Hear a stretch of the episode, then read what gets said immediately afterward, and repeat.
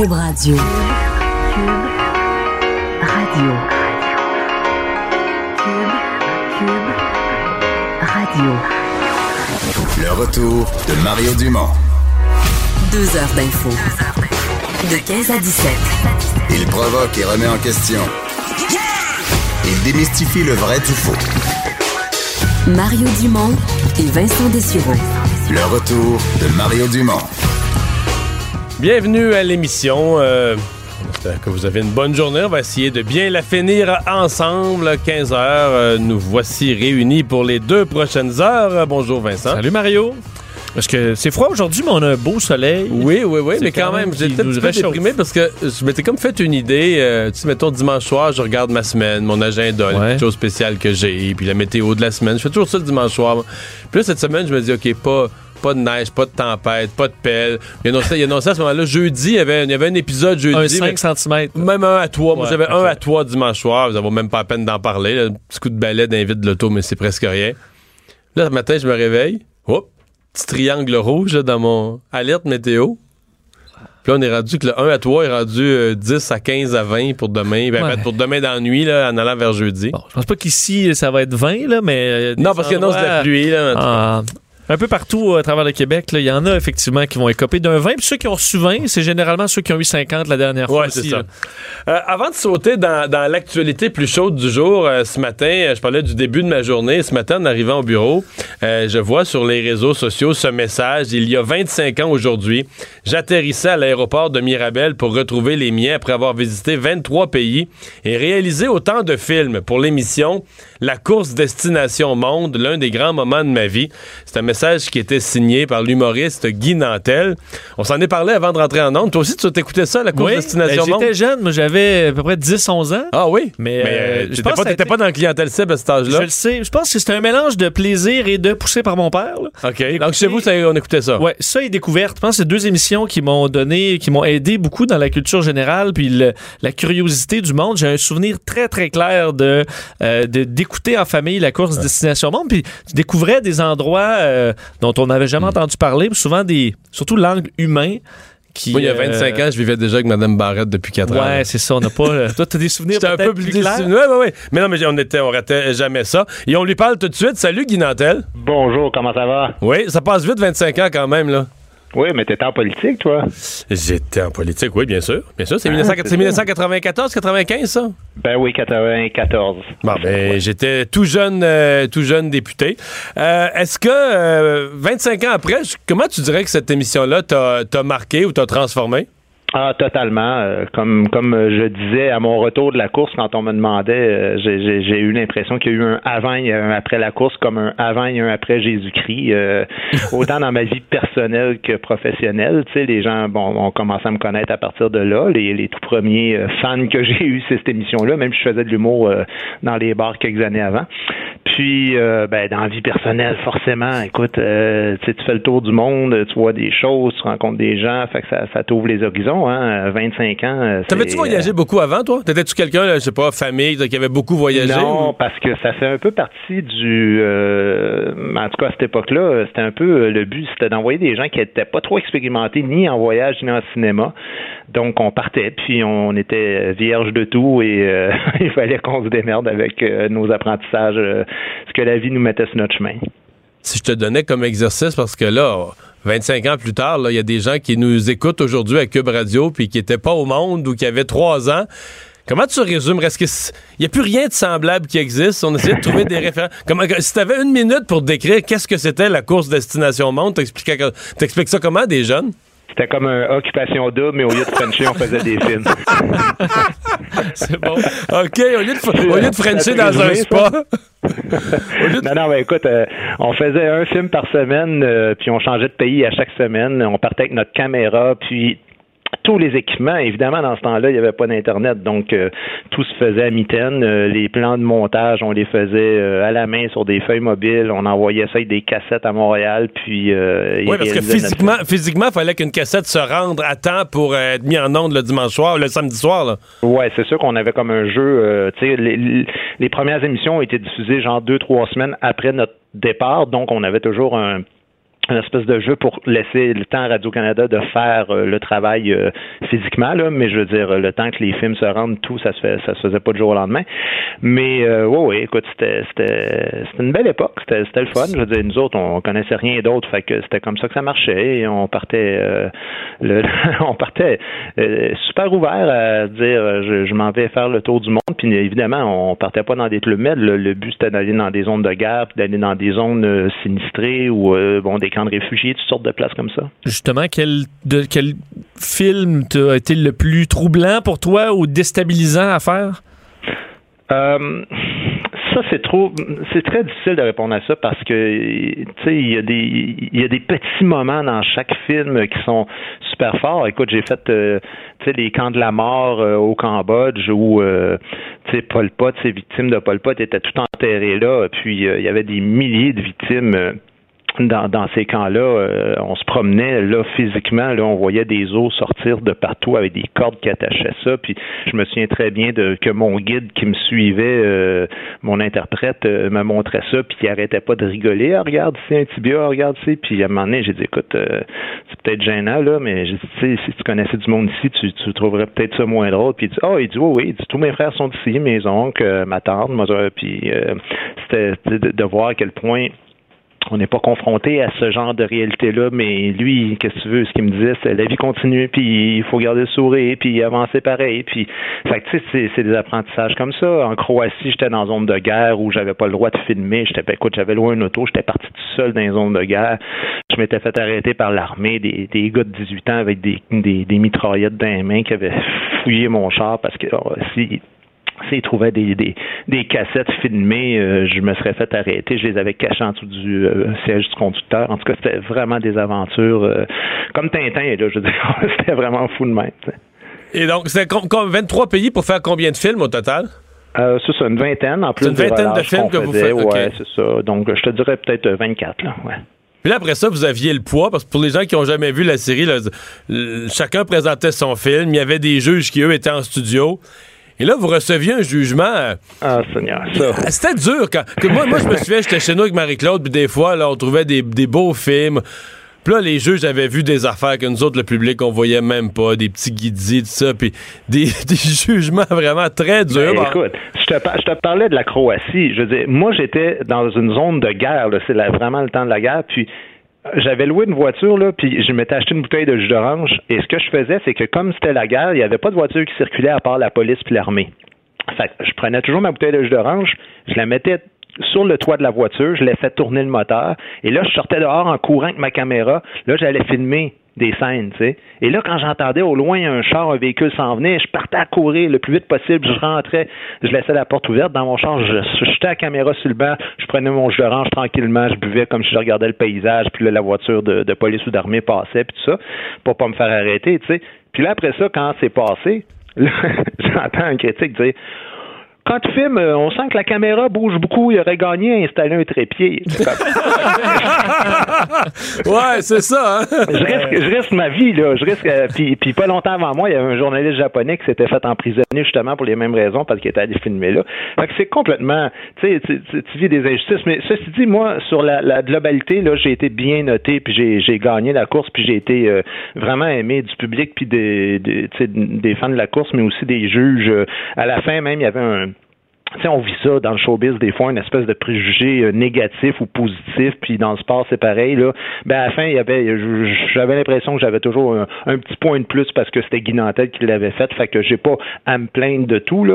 Mais des fois, il arrivait que j'entendais des choses sur moi ou sur d'autres concurrents, sur des collègues que je disais, ben voyons donc, ils avaient aucune idée dans, dans quelles circonstances ces choses-là se font. Euh, c'est sûr que quand tu es dans un studio euh, avec toute la sécurité puis le confort qu'on a, on pense pas à ces choses-là, mais quand même euh, c'est une autre chose de le faire.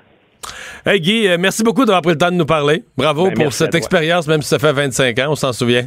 Ben oui, c'est bien de, se remémorer des belles émissions euh, de ben- l'époque où Radio-Canada remplissait bien son mandat. OK, oh, T'as fini avec un commentaire éditorial, là? Salut. OK, bonne journée, merci. Salut. Oups, c'était plus fort que lui. Oui, hein? Cher Guy. Ça a passé à passer discrètement?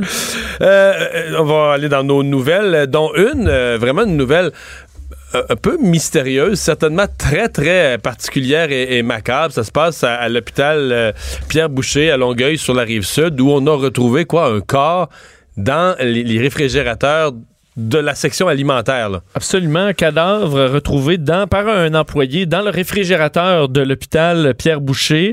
Euh, ça a été confirmé par le service de police de Longueuil qui mène, euh, bon, évidemment, une enquête dans ce, dans ce dossier-là. Euh, des employés donc, qui se présentent retrouvent un, cadavre d'un patient qui était, bon, et selon les, les, les, les, gens du service de police, tout porte à croire que l'homme se serait enlevé la vie, donc dans le réfrigérateur. C'était quelqu'un un patient, ça veut dire qui était porté disparu. Ben, il était hospitalisé. Est-ce qu'on avait noté son. Pour des troubles de santé. Euh, euh, donc, alors, il était déjà là. Est-ce qu'on le cherchait à ce moment-là? Euh, la, la, question est bonne. On ne connaît pas beaucoup de détails. Euh, au départ, la police parlait d'un endroit isolé. Ce qu'ils ont dit, c'est un endroit isolé de l'hôpital. On comprend par la suite, entre autres, le Courrier du Sud euh, qui a euh, parlé du bon que c'était un réfrigérateur. Et il était hospitalisé pour des problèmes de santé mentale. Alors, est-ce que ça a un lien? L'hôpital a offert à ses employés un soutien psychologique pour bon, ceux qui ont vu une scène auquel ils s'attendaient assurément pas. Alors, mais bien enquête. moi, oui, puis enquête, enquête du coroner. Puis je, c'est pour le moins irrégulier. Là, dans, bon, en admettant que ce soit un geste volontaire de l'individu, jusqu'à quel point il techniquement, un patient est censé être inscrit. S'il est porté disparu, ça devrait être une grosse affaire. S'il est sur les étages, là, il descend, puis euh, moi, que la porte très vite. Ça peut se faire assez rapidement. Euh, donc, c'était vers 8 heures ce matin. Et, euh, qui a été découvert. qui a été découvert, effectivement. Il était là depuis combien de temps? Ça, on ne le sait pas pour le moment. Ouais, il nous manque beaucoup, beaucoup de, détails. une autre tragédie, celle-là, vraiment épouvantable, encore plus, là, à Halifax, parce que c'est sept enfants qui ont, qui ont perdu la vie dans un incendie. Oui, une tragédie presque inimaginable euh, sept enfants d'une même famille qui périssent dans un incendie, une famille syrienne euh, qui bon habitait dans une, maison récente en banlieue d'Halifax en Nouvelle-Écosse et euh, ben, les sept enfants sont morts dans l'incendie. Le plus jeune avec quelques mois, le plus vieux 17 ans. le père et la mère ont survécu. Le père a été bon est dans un état critique, brûlé quand même très sérieusement.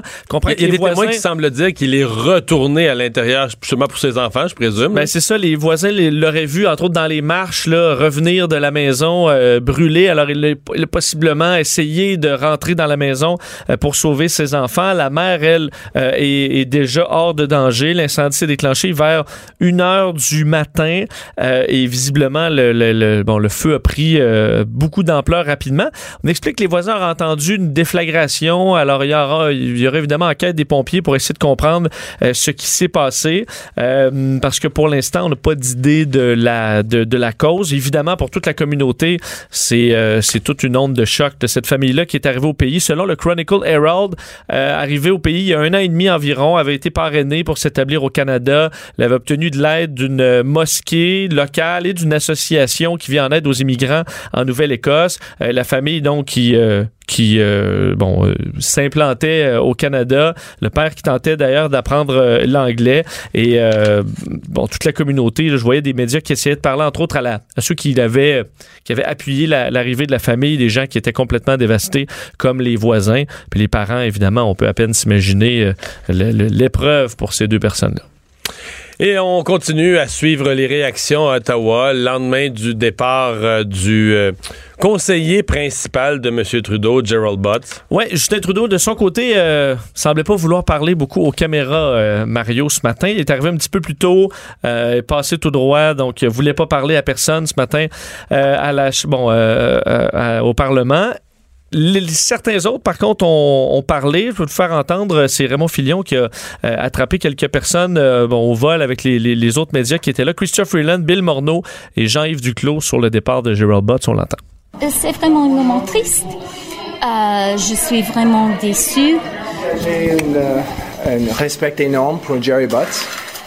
et je sais qu'il a un respect énorme pour notre, nos institutions. Et il a décidé que c'est important de protéger son réputation et à mon avis, c'est une bonne décision. Il a aussi dit que les institutions sont plus importantes que les individus et le fait qu'il quitte euh, ses fonctions démontre effectivement qu'il croit que le gouvernement doit continuer à faire son travail et que pour éviter que ça contamine euh, ce travail, eh bien, il, euh, il prend sa démission. Et ça semble pas euh, le départ de, de Gerald Butts avoir découragé l'opposition de, de, de, de le de continuer à garder le morceau parce que à la fois le chef conservateur Andrew Scheer euh, et euh, le nouveau parti démocratique, l'NPD, ben, veulent euh, continuer à poser des questions. Andrew Scheer lui a dit que son départ était le signe le plus clair que l'affaire SNC-Lavalin est beaucoup plus grave que ce que le premier ministre veut admettre. Et le NPD, ben, eux réclament aujourd'hui la tenue d'une enquête publique indépendante sur le dossier. Alors ça a mis un petit peu plus de dirais, d'essence sur cette controverse qu'autre chose. Moi, c'est drôle, hein? Je suis, euh, je, suis cette controverse-là, mais il y a comme un côté de moi qui est rendu ailleurs à dire. euh, pour M. Trudeau, là, c'est une vraie perte. Là. Dans les. Dans les mois à venir, on va voir. Euh, je sais que je pense c'est-tu l'agence Reuters, il y a un média, ça, on dirait que ça vient, ça vient vraiment de l'extérieur, mais je pense que c'est Reuters qui euh, mettait l'ambassadeur canadien à Washington comme un possible remplaçant. Mais ça sera jamais pareil. Tu embauches quelqu'un. tu vas trouver une personne compétente pour occuper le poste, mais tu n'auras pas la complicité. Tu sais, tu peux aller chercher la compétence, mais tu n'auras pas la complicité. Le jour 1, là, mettons, euh, ce nouvel employé, c'est comme un, un étranger. là. Tu dis, ah, ça a l'air qu'il est bien compétent, il est bien brillant, il connaît les enjeux. Ouais, ça peut être très bon. Peut-être même sur certains sujets, peut-être même sur certains sujets, il pourrait mieux conseiller M. Trudeau au niveau de, de ses politiques, de la, de la bonne réponse dans une situation politique. Il pourrait peut-être être encore mieux que. Mais. Mettons qu'à mi-chemin dans la campagne électorale, là, Justin Trudeau est déprimé, deux, trois mauvais sondages, quelques affaires, euh, mal répondu aux questions. Puis là, là, faut qu'il rebondisse au débat des chefs, tout ça.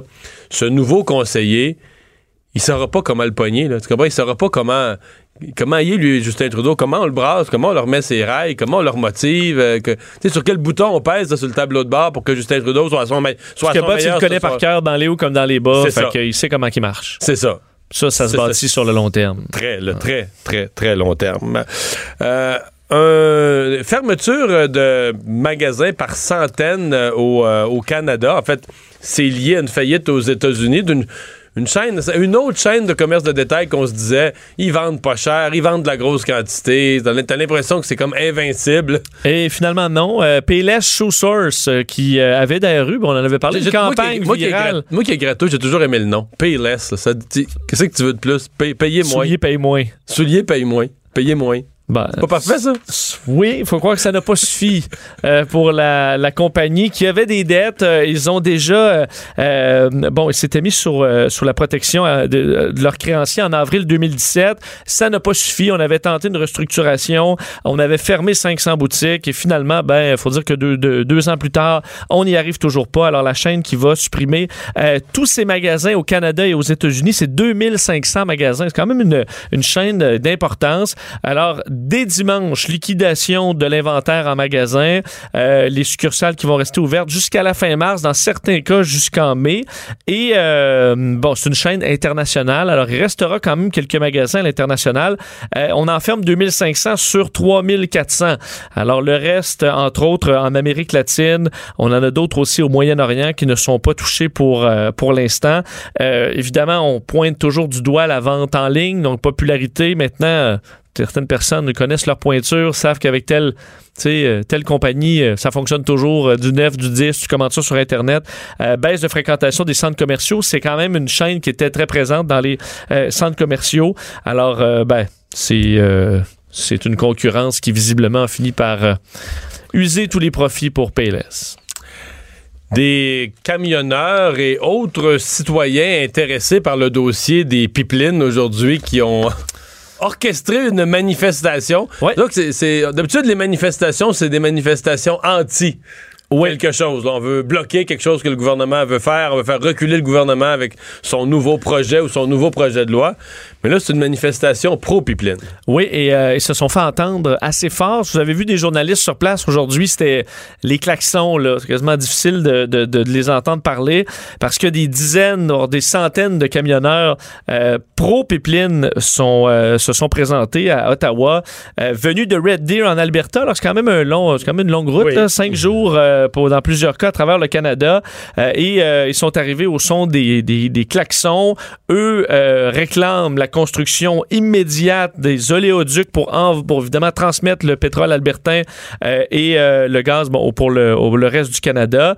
Et il n'y a, pas que ça, par contre. Il n'y a pas que les pipelines. On veut aussi l'abolition de la taxe carbone, le pacte mondial sur les migrants. Tu vois qu'on et on, on s'égare un peu des fois là, de certaines manifestations euh, bon font un melting pot de certaines causes. Pacte mondial sur les migrants, le projet de loi C- C69 aussi qui veut euh, réviser la- la- l'approbation de certains projets énergétiques.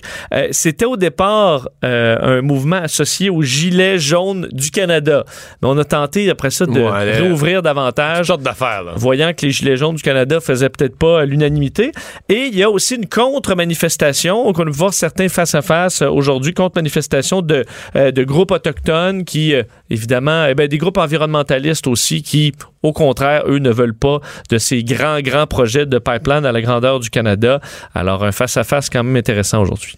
T'as vu que ce matin, euh, Bernie Sanders a confirmé sa candidature? Oui, et euh, est-ce que ça fait plaisir aux démocrates? ça? Ouais, je- suis pas on- certain. moi non plus, je suis pas ben, moi, je vais te dire que c'est. Ça m'impressionne pas beaucoup, Bernie Sanders. J- J'aime le monsieur dans le sens que, tu sais, j'aime l'écouter parler comme personne qui aime la politique, mais il y a des affaires que je comprends pas, là. Comment il est devenu la vedette qui est devenu. Tu sais, pour moi, c'est aussi symptomatique des problèmes politiques de l'Amérique du Nord de que Donald Trump. C'est comme le Donald Trump. Plutôt que d'avoir des gens raisonnables qui cherchent des solutions raisonnables dans, On va dans les extrêmes. on va dans les extrêmes. Fait que, tu sais, t'as, t'as eu le trip Bernie Sanders, puis là, après ça, Bernie Sanders s'est jamais totalement relié à, à Hillary Clinton. Fait que ça, ça a ouvert la porte pour Donald Trump. Ça me dit que c'est à l'autre extrême, là. Mais Non, mais il y a peut-être une partie de la Ah victoire ouais, de Donald Trump qui va à Bernie Sanders.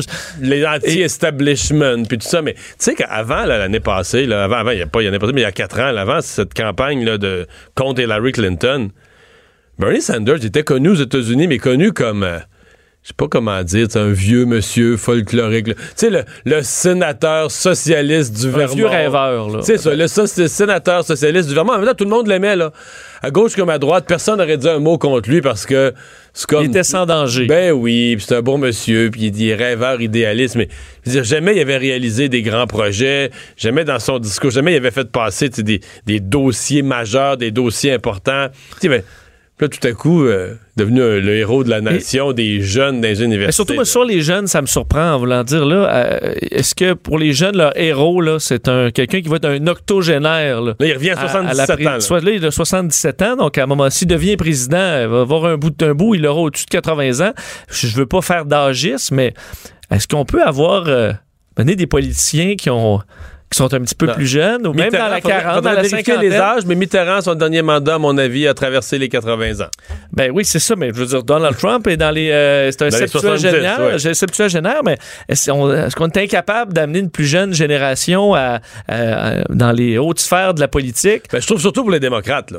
Où tu as besoin là, de te renouveler, d'amener. Déjà, la dernière fois, tu t'es fait tanner parce que euh, Hillary Clinton, c'était euh, poli- en, politique, là, en politique depuis trop longtemps. C'est ça que même ramener Joe Biden, là, Ouais, moi, je, pff, moi, je ne crois pas du tout à la, la- la candidature de Joe Biden. Je pense qu'il est premier. euh, Entre autres parce que Il est plus c'est- connu, ouais, c'est Joe Biden là. mais il faudra voir les autres candidats ça va mais je pense qu'ils ont un sérieux problème là, les démocrates parce qu'il y a personne où c'est où c'est clair et net. Au contraire, tu vois des candidatures qui posent problème comme Bernie Sanders. Euh, c'est un peu le même cas qu'avec euh, la, la représentante Ocasio-Cortez qui est très, très campée, là, tout à... Je veux dire, là, le, le- à gauche, changement le climatique, cataclysme de changement climatique et tout ça. Mais est-ce que ces gens-là comprennent pas qu'il faut jouer dans la nuance? Là? Vous serez au pire, euh, donnez-vous un mandat là, de quatre ans, démocrate, puis après ça, vous essayerez de pousser davantage votre agenda. Mais là, euh, Ben, parce qu'à aller dans les extrêmes, là, vous allez donner un autre mandat à Donald Trump. Tout simplement. Ils seront pas élus. Enfin. Le retour de Mario Dumont. Pour nous rejoindre en studio, Studio à commercial cube.radio. Appelez ou textez 187 Cube Radio. 1877 827 2346. Le buzz de Vincent Dessureau. Et Vincent, dans ton boss d'aujourd'hui, tu nous parles d'une statue vandalisée.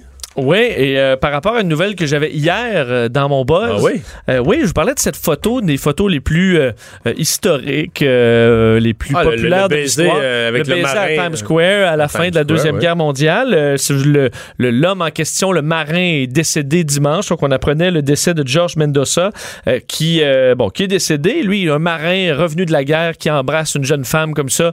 Euh, et euh, je te disais, à la fin, il y a quand même quelque chose qui aujourd'hui passerait pas, c'est que la, la dame qui s'est fait embrasser euh, là-dedans, Madame Zimmerman, Greta Zim- euh, Zimmer Friedman, elle euh, avait dit, ben moi, euh, on se connaissait pas, là. Il m'a pris de même, il m'a embrassé, puis après ça, on s'est plus revu. C'était à la fin de la guerre. Là. C'était la dans fin ce de la con- guerre. Ce contexte de célébration, là, de Dans les légèreté. rues, c'était la fête avec les confettis partout. On s'entend, là, la fin de cinq années de guerre mondiale, ça doit faire un beau party. Et à ce moment-là, il l'a embrassé dans un éclat comme ça de, de disons, de- de- de- d'affection. Et on se dit, aujourd'hui, ça passe, ça passerait pas. Tu peux pas, tu peux pas embrasser quelqu'un de même. Sans son consentement, euh, eh bien, la statue de cet événement-là, donc les deux, le marin et la dame qui s'embrassent en Floride, a été vandalisée euh, la nuit dernière, donc euh, avec un graffiti qui dit MeToo, donc le hashtag Voilà, MeToo. Alors, c'est fait. On Donc, il faut détruire cette statue-là. Il faut enlever tous ces symboles-là, faire disparaître la photo de tous les albums où il se trouve. Ben, c'est ça que je me questionne, parce que là, on parle de dommages d'à peu près 1000 dollars faits à la, à la statue qui devra être, être nettoyée euh, au complet. Je vois qu'il y a, un, il y a un débat même ailleurs au Canada présentement sur euh, d'anciennes statues. Est-ce qu'on les enlève ou on les enlève pas? Mais dans ce débat-là, écoute, est-ce que tu peux toujours juger euh, par rapport à nos règles d'aujourd'hui sur tout ce qui s'est passé Dans l'histoire? dans l'histoire et dans les années 40, je pense que c'était peut-être peut-être plus accepté socialement de se faire une embrassade comme ça, plus ou moins Spontanée. ouais, plutôt spontanée. Est-ce que là, faut euh, faudrait bannir cette image-là euh, des, des réseaux sociaux ou ailleurs et vandaliser tous les que- effigies? C'est parce que si on relie tout le passé à la lumière de nos critères de 2019, t'en- Ben, ça tu- tu finira dé- plus, Tu là. détruis tout puis t'enlèves tout, là. Il tu il y avait des, des rois qui avaient des blondes de 14 ans, là. Mais si on voulait de ces principes, on pourrait dire le CUSUM, là, ça a coûté 2 milliards, 2,3, 2,4, mais Oui. ça a, été con- ça a été construit dans une approche, de- il y a eu de la corruption. Sur un mensonge et de la corruption. Est-ce que c'est acceptable? Moi, je rase puis on reprend. Pour juste construire sur des bonnes vertus. Voilà. Bon, ben... Fait qu'on rase cet hôpital-là, au plancher, on repart au salage, puis on rebâtit propre. C'est sûr que de revoir le passé avec les. Ouais. On a des connaissances aujourd'hui sur qu'est-ce qui euh, blesse des gens, euh, sur des communautés dont on ignorait euh, bon les, les, Ouais, les dans ce problématiques. cas-ci, la madame Zimmer-Feldman, là, Elle sait pas. euh, elle n'a pas dit non plus qu'elle a été traumatisée Non, pour, non, pour le reste tout. de ses jours, puis qu'elle n'a plus jamais pu avoir une vie normale, puis qu'elle n'a pas dormi pendant les 16 années suivantes. là. Elle va très bien, c'est une assistante dentaire. Je vous dis pas que ça devrait se faire d'embrasser tout le monde, mais là, je pense pas que c'est vraiment à retenir. euh, dans... À mon avis, on n'a pas vécu la fin d'une guerre mondiale depuis cette date-là. là. Fait qu'on sait pas de quoi on parle. Fait qu'on sait pas vraiment de quoi on parle sur euh, à quel point ça doit être un soulagement pour tout le monde. Puis tout le monde Mais c'est où? C'est à quel endroit la statue, tu dis? C'est en Floride. en Floride. En Floride où elle est, euh, elle est installée. Alors, euh, Quelqu'un a peinturé MeToo. ouais. Euh, Ariana Grande, euh, la dernière fois qu'on a parlé d'elle, c'était, ses tatous japonais dont le, le- le- le sens des mots avait un petit peu de misère avec le sens de son tatou. Oui, où elle se, fait traiter, se faisait traiter euh, dans les dernières semaines d'appropriation culturelle parce qu'elle utilisait des symboles japonais pour, bon, pour- comme tatouage, là, alors que c'est pas vraiment une japonaise. Oh! Est-ce qu'elle connaît vraiment le Japon assez pour avoir le droit de s'inscrire des symboles japonais? Alors, elle avait dû se, dé- se défendre euh, de ça. Euh, il y a eu d'autres controverses aussi euh, des, euh, dans son clip. Il me semble c'était trop relié à la culture noire alors qu'elle l'est pas. Est-ce qu'elle a fait de l'appropriation culturelle aussi là-dedans? Mais elle s'appelle Grande, puis elle pas vraiment grande non plus. Juste ça, là. Ben, ça dépend parce qu'au Starbucks, le Grande, c'est le c'est pas le plus grand, c'est le Benti. Excuse-moi, mais c'est quoi une des caractéristiques de Starbucks? Qui me plaît vraiment pas, là. Je sais pas. C'est cher. Ah, ok, oui, c'est vrai. Fait que toi, tu vas pas. euh, Ben, il faut sois pogné. Ok, je comprends. T'as vraiment le goût. Hein? T'as vraiment. Vraiment. le goût. Ce que je veux te dire, c'est que Ariana Grande, aujourd'hui, Ça va mieux pour elle. ça va mieux pour elle parce qu'elle a battu, enfin, elle a égalé un record détenu par les Beatles, détenu depuis 1964 par les Beatles. Euh, c'est le magazine Billboard qui a dévoilé que pour la première fois depuis 1964, euh, quelqu'un, enfin, là, dans ce cas-là, c'est une personne en solo, ce qui est une première aussi, lorsque la dernière, c'était un groupe, a les trois premières positions du Billboard Hot 100. Présentement, là? Le Hot 100 présentement. En fait, pas sur le site internet, ça va être la prochaine publication avec entre autres cette chanson que vous, a- que vous entendez ici, Seven Rings, qui était d'ailleurs ce qui s'était fait tatouer. Ben oui. Alors, Mais comme, comme, il y avait, comme ça, il faisait mal, puis ils n'ont pas tatoué le mot complet, c'est devenu petit barbecue chinois. petit barbecue chinois au lieu de Petit Seven barbecue Rings. japonais, pardon. Euh, oui, japonais, japonais. Pas d'erreur. On peut peut-être juste l'écouter. Sachez que cette chanson-là bat, euh, dans ce cas-là, c'est Can Buy Me Love des Beatles. En fait, égalise ce record. Ce que musicalement, ça va passer à l'histoire. Écoutez un extrait. I'm matching diamonds for six of my bitches. I'd rather spoil all my friends with my riches. Think we tell therapy my Bon, alors, les trois premières Ben, positions. Can Buy Me Love, c'était, ça arrachait rien. mais C'était, Ben, c'était écoute, bon la, rythme, tout la ça. deuxième, c'est Twist and Shout, là. à mon avis, c'est. Ouais, je comprends. Je comprends que c'est resté dans l'histoire, mais parce que c'était les premiers, là. C'est, c'est- Twist and Shout et Do You Want to Know a Secret? C'était les trois chansons euh, à l'époque, en 1964, euh, des, euh, des, des Beatles. Qu'ils avaient placé dominaient. 1, 2, 3 au 1, Billboard. 2, 3 au C'est Billboard. qui les deux autres d'Ariana Grande? Bon, donc, c'est Seven, Seven Rings, Rings. numéro 1. Ensuite, Break Up With Your Girlfriend, I'm Bored, numéro 2. Et Thank You Next, qui est le, le titre de l'album euh, qui complète ce trio-là. Alors, dans l'édition qui va paraître du euh, Billboard euh, 100, donc dans les prochains jours, là, on le fait à chaque semaine de ce que je comprends. Et ce qu'il y a de, de sympathique, c'est que Billboard a publié ça euh, aujourd'hui pour aviser donc un record, euh, écoute, euh, euh, battu. Ariana Grande, elle savait pas. Elle a écrit sur Twitter juste Wait, what? Donc, mais Ok, elle savait pas de elle quoi on savait parle. pas. Et là, elle a répondu par après un, petit, un message un petit peu plus long. Elle a, elle a dit j'ai, ri en voyant au départ la, la- la photo en me disant que ça avait été édité, là, euh, les trois premières positions, en disant que c'était une, une blague, avant de finalement de se rendre compte que c'était vrai. Elle dit merci euh, bon, du plus profond de mon cœur pour tellement de raisons. Euh, n'en revient pas de battre les Beatles de 1. Elle dit que c'est complètement fou, pensait que c'était une blague. Et ben, envoie de l'amour à, à tout le monde. Ça doit quand même être quelque chose. Tu te réveilles le matin puis tu as battu un record de, de plus de 50 ans. Je suis quand même surpris. Elle, elle- elle est si haute que ça, Ariana Grande. Ben, elle est pas mauvaise, mais. Moi, je trouve que c'est. ça, tout, les- ça, tout ça m'étonne un petit peu, là. Ben, surtout que je- personnellement, je, je me semble que c'est- l'album que je trouve le moins bon. Euh, je suis pas un grand fan d'Ariana Grande, mais toutes ces chansons, les trois que je t'ai nommées, me, me disent absolument rien qui vaille. Mais c'est pas C'est comme si ces albums d'avant étaient plus rythmés. Ouais, moi aussi je trouve ça, mais ça arrive aussi, peut-être que c'est un bout où dans le hot 100, il n'y a pas grand-chose. Oui, c'est peut-être un creux de vague musicale. Alors, des fois, il y a une question de timing aussi, là. Bon, euh, débat sur les serviettes. Oui, euh, sur le web, euh, on choisit pas des fois qu'est-ce qui fait euh, le débat ou qui devient viral. Et des fois, c'est les sujets les, les plus banals. ou, euh, et dans ce cas-là, c'est le cas. Quelqu'un qui a écrit sur, tout simplement sur Twitter, euh, dit moi et ma blonde, on a un débat et on a une question. Euh, combien dans une maison on devrait avoir de serviettes? Parce qu'elle dit, moi, je dis 10, puis elle me dit que je suis complètement fou. Elle dit que ça devrait être beaucoup plus que ça. Elle dit, on n'a pas, euh, contrairement à d'autres choses dans la vie, de, un certain barème pour dire combien de maisons devraient avoir de serviettes. Mais ça Et- dépend. euh, si tu veux pas en laver tout le temps, ça en prend un peu certain. là. ben, tu- et là, c'est- parti là, sur le web. Puis tu peux, peux Tout- penser que dans une maison, tu as de la visite. Ça dépend si tu as des enfants, mais même un couple, tu peux avoir de la visite, là, au moins. Oui, c'est ça. Mais combien, mettons, t'as de serviettes? de- Moi, je pense qu'un couple doit avoir euh, au moins même 10 passés. Là. OK, parce que toi, t'es- plus que 10. Parce que Ben toi, oui, lui, ben il oui, disait ben- 10, puis ma blonde, elle me trouve complètement fou de dire 10. Elle ne trouve pas ça assez. Elle trouve pas ça assez. Ouais. Mais certains disent 50. C'est ça, c'est beau. Ben, Ça, c'est du monde qui font pas le lavage souvent. Là. Mais il y en a qui, qui ventilent même le débat en disant ben moi, ça prend. En fait, ce que ça prend 10 draps de bain, 10 serviettes de bain, 10 serviettes à main, puis 20 débarbouillettes.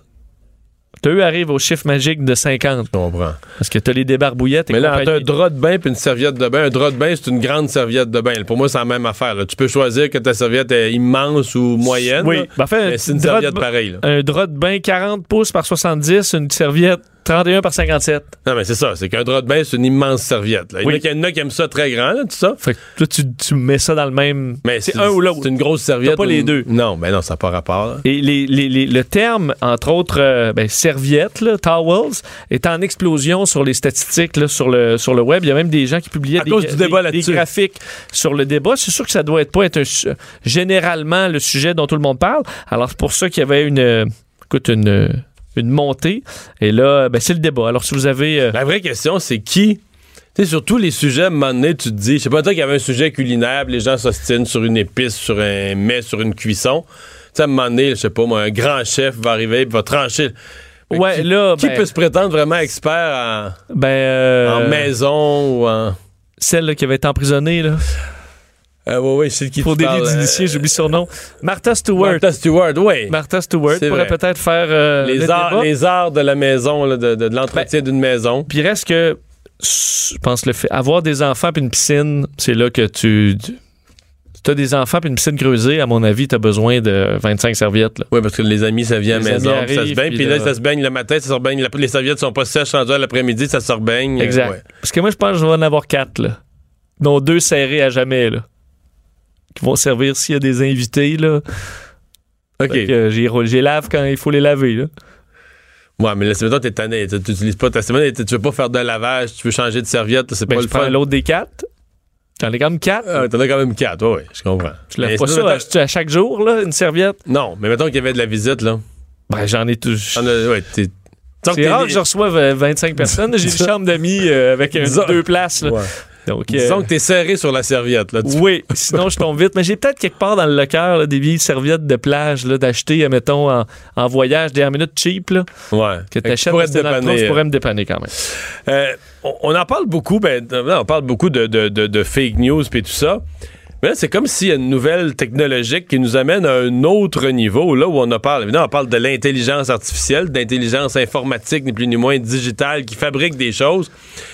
Là, on est rendu avec un logiciel qui peut te, fabriquer une fausse nouvelle en quoi, un quart de seconde? Ouais, euh, fait deux, nouvelles un peu déstabilisantes sur l'intelligence artificielle dans les euh, derniers jours. Euh, la plus récente, celle de OpenAI, donc euh, intelligence artificielle ouverte, disons, un programme fait par des chercheurs d'une organisation sans but lucratif, mais qui est poussé entre autres par Elon Musk, derrière un paquet de, de, projets gigantesques à travers le monde. Ils ont fait un programme qui, doté d'une intelligence artificielle, est capable de pondre des textes sur à peu près n'importe quoi. Tu, euh, euh, le L'intelligence artificielle a analysé des milliers, des milliers de documents, a fait même des millions de pages web pour comprendre un peu la logique humaine, les styles de texte. Alors, si tu lui donnes, admettons, euh, quelques phrases du Seigneur des Anneaux, ben, à donné, il va t'écrire un texte euh, fantastique. Si tu lui donnes euh, quelque chose de dramatique, il va te faire quelque chose de dramatique, des textes de nouvelles. Mais il va placer tous les mots. va- ça va être difficile, du moins, euh, à,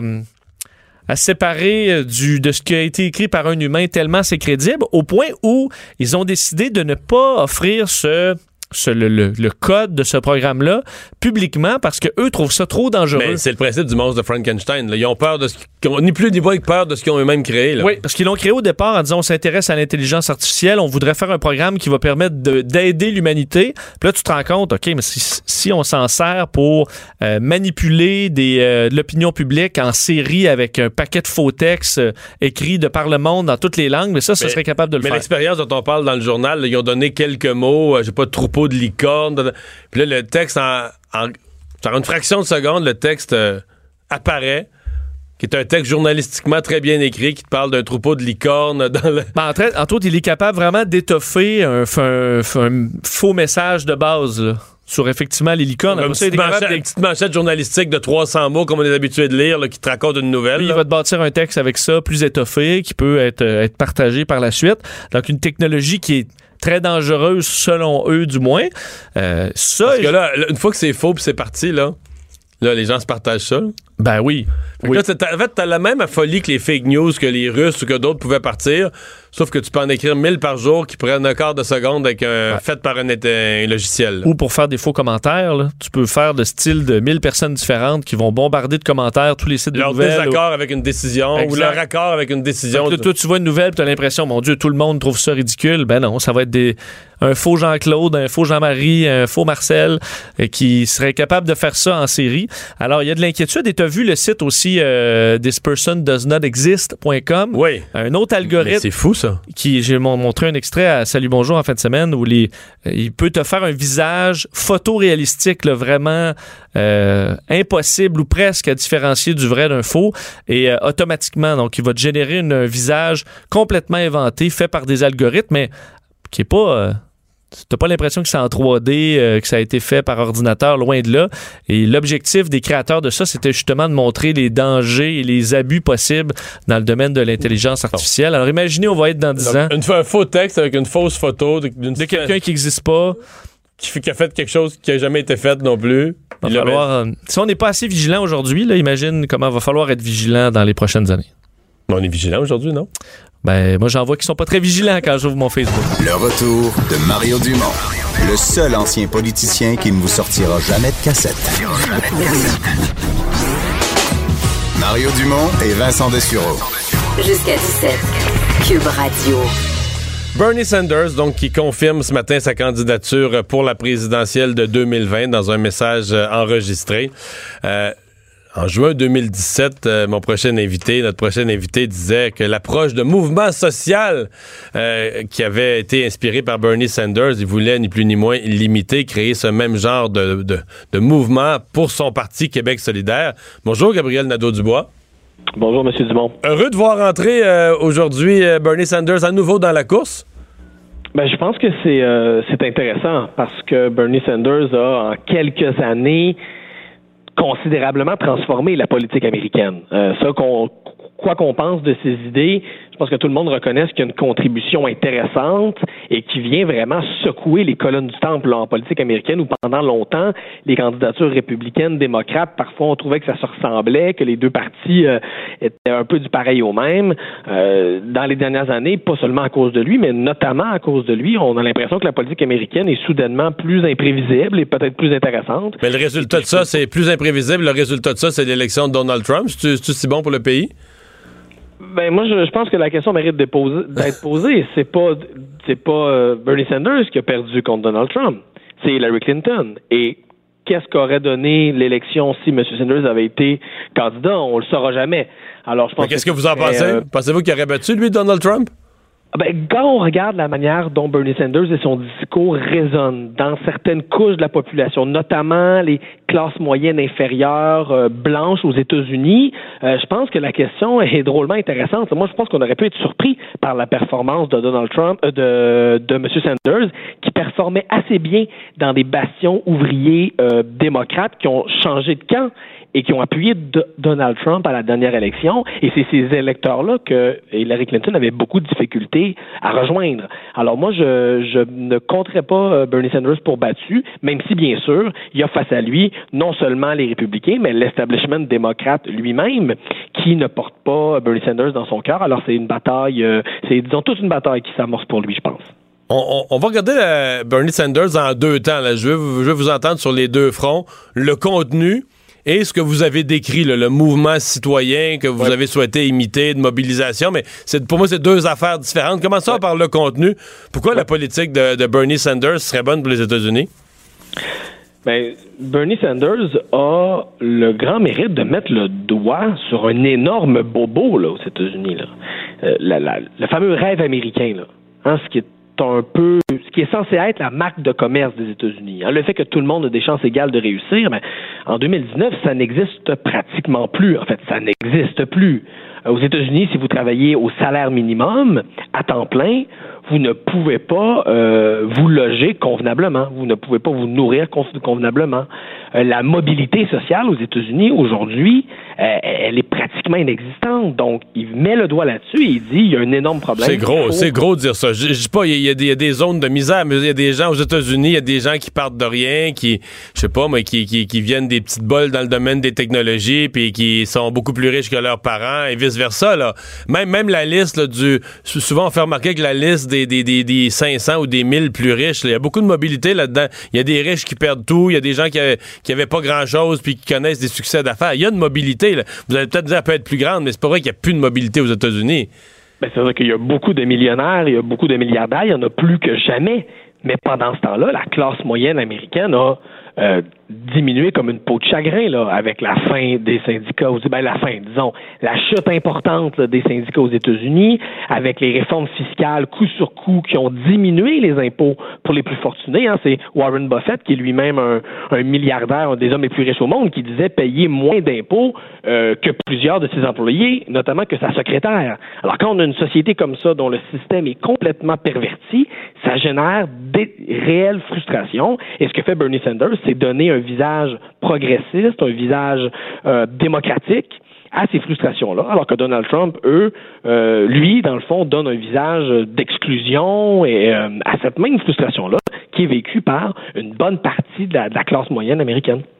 Puis le mouvement, co- comment, comment vous voyez la façon dont Bernie Sanders, parce que on se souvient la journée qu'il avait annoncé sa candidature, essentiellement, tout ce qu'il voulait, c'était éviter que Hillary Clinton vive un couronnement, qu'elle soit, qu'elle soit élue comme un peu par acclamation. Il voulait qu'il y ait une véritable course, mais ça partait pas fort son affaire. Il y avait ni moyens financiers, ni réelle mobilisation. Euh, ça, faut donner le crédit. Il s'est rendu à chauffer euh, Hillary Clinton au fil d'arrivée. Il n'a pas gagné, mais il l'a chauffé au fil d'arrivée parce qu'il a créé une impressionnante mobilisation. En effet, et quand on regarde les sondages aujourd'hui aux États-Unis, il est encore parmi les politiciens les plus populaires aux États-Unis. Avec son image d'intégrité, son image réelle d'un homme qui, malgré qu'il avait des idées, disons, euh, originales pour le contexte politique américain, a jamais dérogé de ses valeurs fondamentales. C'est quelqu'un qui est, à qui on reconnaît énormément d'intégrité aux États-Unis, à la fois chez les démocrates et les républicains. Et oui, la manière dont il a fait campagne, en mettant sur pied vraiment une, une machine de mobilisation sur le terrain. Le, terme américain et, en fait le terme anglais est assez intéressant. On parle de- d'un mouvement grassroots, là. Pas vraiment de mot en français qui est l'équivalent exact, mais cette idée que c'est par le bas qu'on peut arriver à gagner euh, des batailles, le fait de mobiliser les gens à la base, sur les milieux de travail, dans les euh, campus. Euh, Bernie Sanders a vraiment redonné ses lettres de noblesse à cette manière-là de faire de la politique aux États-Unis et il n'a pas arrêté là, depuis la dernière primaire démocrate. Il a mené notamment des campagnes aux côtés des employés de Disney. Euh, également aux côtés des employés d'Amazon pour les aider à augmenter euh, leur salaire et leurs conditions de travail. Donc, c'est un politicien qui fait de la politique dans les institutions, mais aussi sur le terrain avec les gens, donc on pourrait dire un peu dans la rue avec les mouvements citoyens. Euh, et ça, il est le seul à le faire autant en ce moment aux États-Unis. Puis je peux pas, vous me voyez venir, je, je- je- moi je trouve ça inspirant comme manière de faire de la politique, et c'est sûr qu'on on essaie de s'inspirer un peu de ça à Québec solidaire. Je je suis pas d'accord avec tout ce que vous avez dit, mais mettons que ce soit vrai. acceptons tout ce que vous venez de dire sur les qualités de Bernie Sanders.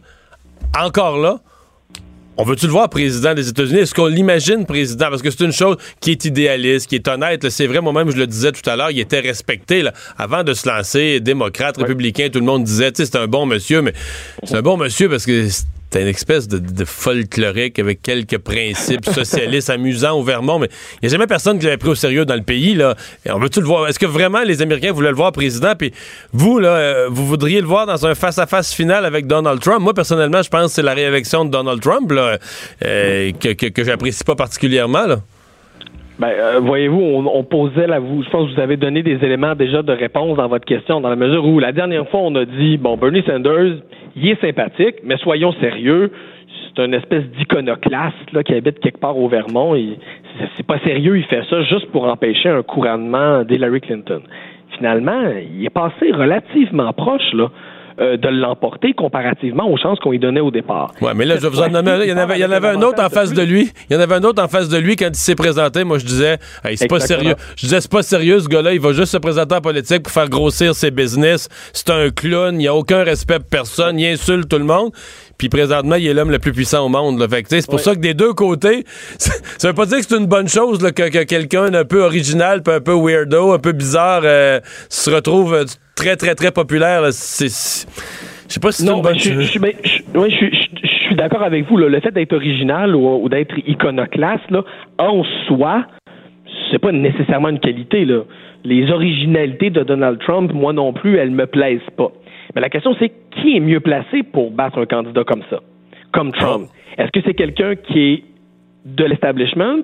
Et là, on peut pas dire que Hillary Clinton n'était pas l'incarnation sur deux pattes. De l'establishment, tout à de fait. L'establishment euh, démocrate, je veux dire, elle était en politique québéco- euh, américaine depuis euh, depuis que les gens s'en souviennent, là, dans le fond. Là. Donc, qui est mieux placé pour battre Trump? Quelqu'un qui aurait une aura de respectabilité auprès de l'establishment politique et médiatique ou quelqu'un qui est lui aussi d'une certaine manière en marge et qui vient briser lui aussi certains consensus politiques? Moi, je dis pas que j'ai la question, que, que j'ai la réponse à ça et de toute façon, moi, je voterai pas, donc c'est pas à moi à dire aux Américains quoi faire, mais je trouve que c'est intéressant et que ça montre qu'on peut faire de la politique sans entrer dans les moules pour le meilleur comme pour le pire. Gabriel Nadeau-Dubois, merci beaucoup d'avoir pris le temps de nous parler. Le retour de Mario Dumont. Jusqu'à 17. Parce qu'il ne prend rien à la légère. Il ne pèse jamais ses mots. Cube Radio. De retour, euh, Vincent, dans l'actualité du jour, euh, on surveille cet euh, incendie mortel. C'est survenu la nuit dernière, mais c'est un peu en cours, de, surtout pour nous au Québec, en cours d'avant-midi, qu'on a pris conscience de la gravité et du nombre d'enfants décédés. Oui, sept enfants d'une même famille qui ont péri dans un incendie, une histoire d'horreur en banlieue d'Halifax, en Nouvelle-Écosse. Une famille d'origine syrienne qui avait immigré au Canada il y a à peu près un an et demi et qui voit la famille être complètement euh, décimée par un incendie qui s'est déclenché au beau milieu de la nuit, on un peu avant une heure du matin. Euh, et euh, la maison de deux étages, maison assez récente, a été complètement consumé ou presque par euh, les flammes, tuant les sept enfants, le plus jeune ayant quelques mois d'âge tout au plus. Qu- quatre mois, Quatre selon mois. Les, les infos que, que- Bon. que je vois. Ouais. Euh, très jeune et euh, le plus vieux 17 ans. Le père a été également blessé assez gravement. En fait, il était toujours dans un état critique aux dernières nouvelles. A été observé par des, des, des, des voisins dans les marches de la maison alors qu'il avait possiblement tenté de rentrer à l'intérieur de la maison pour sauver ses enfants. La mère, elle aussi, euh, est hors de danger présentement. Donc, euh, euh, famille qui avait emménagé dans cette maison-là l'été dernier. Euh, ils avaient été parrainés euh, pour euh, immigrer donc de la Syrie, euh, aidés notamment d'une euh, mosquée locale, de l'association locale venant en aide aux immigrants en Nouvelle-Écosse. On ne connaît toujours pas les causes de, de l'incendie. Évidemment, il y a une enquête complète pour savoir ce qui a pu se passer. Certains témoins voisins parlaient d'un bruit d'explosion, d'une déflagration. Évidemment, il y aura que c'est pas, euh, c'est pas dans un. On sait des fois des, des personnes réfugiées comme ça vivent dans des, appartements un peu taudis ou des. C'est une belle maison Ben oui, récente, dans un quartier, étages. dans un quartier avec des maisons assez semblables, visiblement récentes. euh, c'est une plutôt grande maison. Ben, je veux dire, à sept enfants, ça peut pas être une petite maison trop trop non plus. Là. Euh, mais les photos commencent à. Évidemment, le- des, je pense que ça doit être l'école, les groupes communautaires commencent à présenter des, des photos des enfants, des enfants à l'école avec les sacs à dos, du bébé, etc. Donc, euh, On expliquait que l'enterrement, je pense que ça doit se faire assez rapidement euh, Je chez. pense que oui, chez les musulmans, C'était, euh, je pense, euh, dans la journée de demain, là, où c'était même euh, prévu, donc, alors que le, le- le père était toujours dans un état critique. Alors, une histoire vraiment, vraiment sordide, en espérant que les pompiers puissent trouver la réponse des causes de l'incendie. Les, euh, les gens qui euh, soit passent beaucoup de temps en Floride ou que l'été aiment passer leurs vacances sur la côte est américaine euh, aimeront pas tellement ce, billet ou cette, euh, ce document publié par la banque CIBC aujourd'hui. Oui, Avery Schenfeld, économiste en chef de la CIBC, a publié un. bon, c'est les prévisions pour la valeur du dollar canadien. Et ce qu'on apprend, c'est que eux prévoient que 2019 soit une année, disons, avec le vent dans le dos et qu'on se retrouve euh, avec un dollar canadien ayant une valeur là, à son plus bas depuis 15 ans. Euh, c'est ce qu'on rapporte. Euh, on, bon, on devra, bon, moins. On peut s'attendre à une année plus difficile à ce niveau-là. Évidemment, ça favorise les exportations. Alors, c'est ce qu'on rappelle. Certaines compagnies pourront en tirer profit, alors que pour d'autres, ce sera plus difficile. Ça devrait, selon eux, retarder, entre autres, la hausse des taux d'intérêt, donc euh, euh, calmer les ardeurs de la Banque euh, du, Canada. On peut s'attendre à ce que ce soit un petit peu plus difficile. On ramène donc à des périodes entre 98 et 2003, selon eux. Alors, un dollar très bas, autour de 70-71 sous. Alors, c'est ben, des bonnes nouvelles pour certains. Moi, je me souviens être allé aux États-Unis, mais au pire, là. Tu te souviens, dans les 60? 64, 3, 4, 5, dans 63, je serais même plus capable de dire quelles années que c'était. Tu peux-tu début 90, je pense? J'ai perdu un peu, il faudrait retrouver. Mais euh, c'est... Je sais pas comment dire ça, ça faisait mal, là. Et eh boy, tu faisais changer, là, tu sais, tu faisais changer. À l'époque, là, tu faisais changer ton argent avant de partir, puis tu, tu trouvais que tu n'en avais pas beaucoup d'argent. Tu n'avais pas beaucoup de, une grosse pile de dollars américains pour ce que tu donné. Et tu trouvais quand tu refaisais la conversion de ce que te coûtait euh, toute forme d'achat ou de repas, là, ça faisait... le plus bas, euh, il y a deux points de très basse, 98. Là. 98, c'était à peu près ça, 63, 64 sous. et euh, ensuite, ça remontait un petit peu à 70, puis c'est redescendu en 2002, 2003. Et ensuite, ça s'est mis à remonter, là, même, tu te souviens, dans les 2000... Ben, on a eu la parité même un petit peu plus. 2008, on a... 1 et 10 à un certain oui, moment. On a dépassé la parité pendant une assez courte période. je voulais qu'on parle de ça on l'a vu comme euh, reportage à TVA Nouvelle. Moi-même, j'ai des gens qui ont communiqué directement avec moi via les réseaux sociaux pour m'alerter à ces situations de personnes à mobilité réduite qui sont carrément euh, rendues prisonnières de leur logement. En fait, moi, on m'a écrit parce que j'ai fait quelques communications des derniers jours sur l'état des trottoirs à Montréal. Puis les gens se sont dit bon, mais si du monde s'intéresse aux trottoirs, on va, y faire, on va parler de ce que c'est pour des personnes handicapées. Oui, parce qu'on en parle beaucoup des, trottoirs. Pour nous, euh, c'est un risque de tomber. Euh, c'est un peu plus difficile, mais pour certains, c'est complètement de devenir une prison.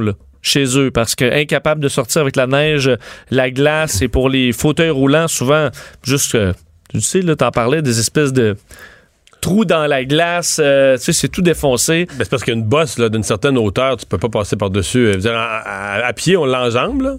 Mais avec un fauteuil roulant, tu peux pas rouler là-dessus. Tu parlais des pistes cyclables qui sont bien déneigées. Ben, atteindre, même atteindre la piste cyclable pour quelqu'un qui dit, ben moi, je veux partir sur la piste cyclable, ce sera impossible pour peux pas te rendre. Alors, un hiver vraiment, vraiment compliqué pour les gens à mobilité réduite. Émilie Lefrançois est directrice des communications euh, pour l'organisme Ex-Equo, euh, un organisme qui se consacre à la promotion et à la défense des droits des personnes avec des déficiences motrices. Bonjour, Madame Lefrançois. Bonjour, M. Dumont.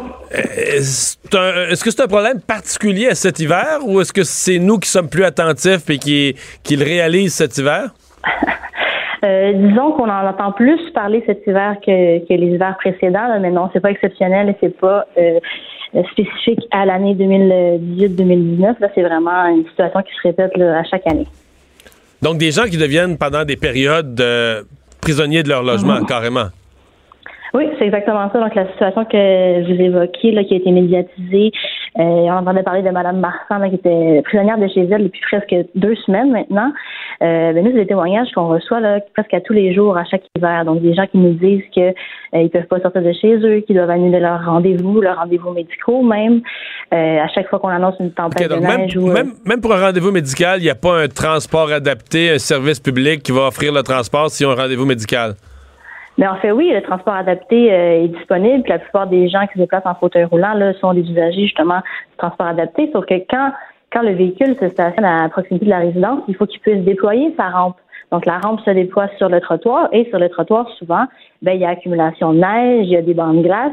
Il faut que la personne puisse se rendre de sa porte jusqu'au véhicule. Et c'est là que ça coince, parce que le service, lui, est disponible. La STM fait un bon travail là-dessus à Montréal, mais si le véhicule se présente et que le chauffeur n'est pas en mesure de garantir que la personne puisse rendre de la porte au véhicule de façon sécuritaire, ben le déplacement va être refusé tout simplement. Donc la personne, les personnes ce qu'ils font, c'est qu'ils vont tout simplement prendre pas de chance et annuler d'avance leur, leur, rendez-vous, leurs activités, parce qu'ils savent qu'il bonnes chances dans l'état actuel des choses qu'ils puissent pas embarquer dans le véhicule. Mhm. Euh, c'est euh, une situation connue de la ville, parce que quand même, une ville de la grandeur de Montréal, des personnes handicapées, c'est pas une poignée, c'est quand même c'est des personnes à mobilité réduite, c'est des centaines et des centaines de personnes?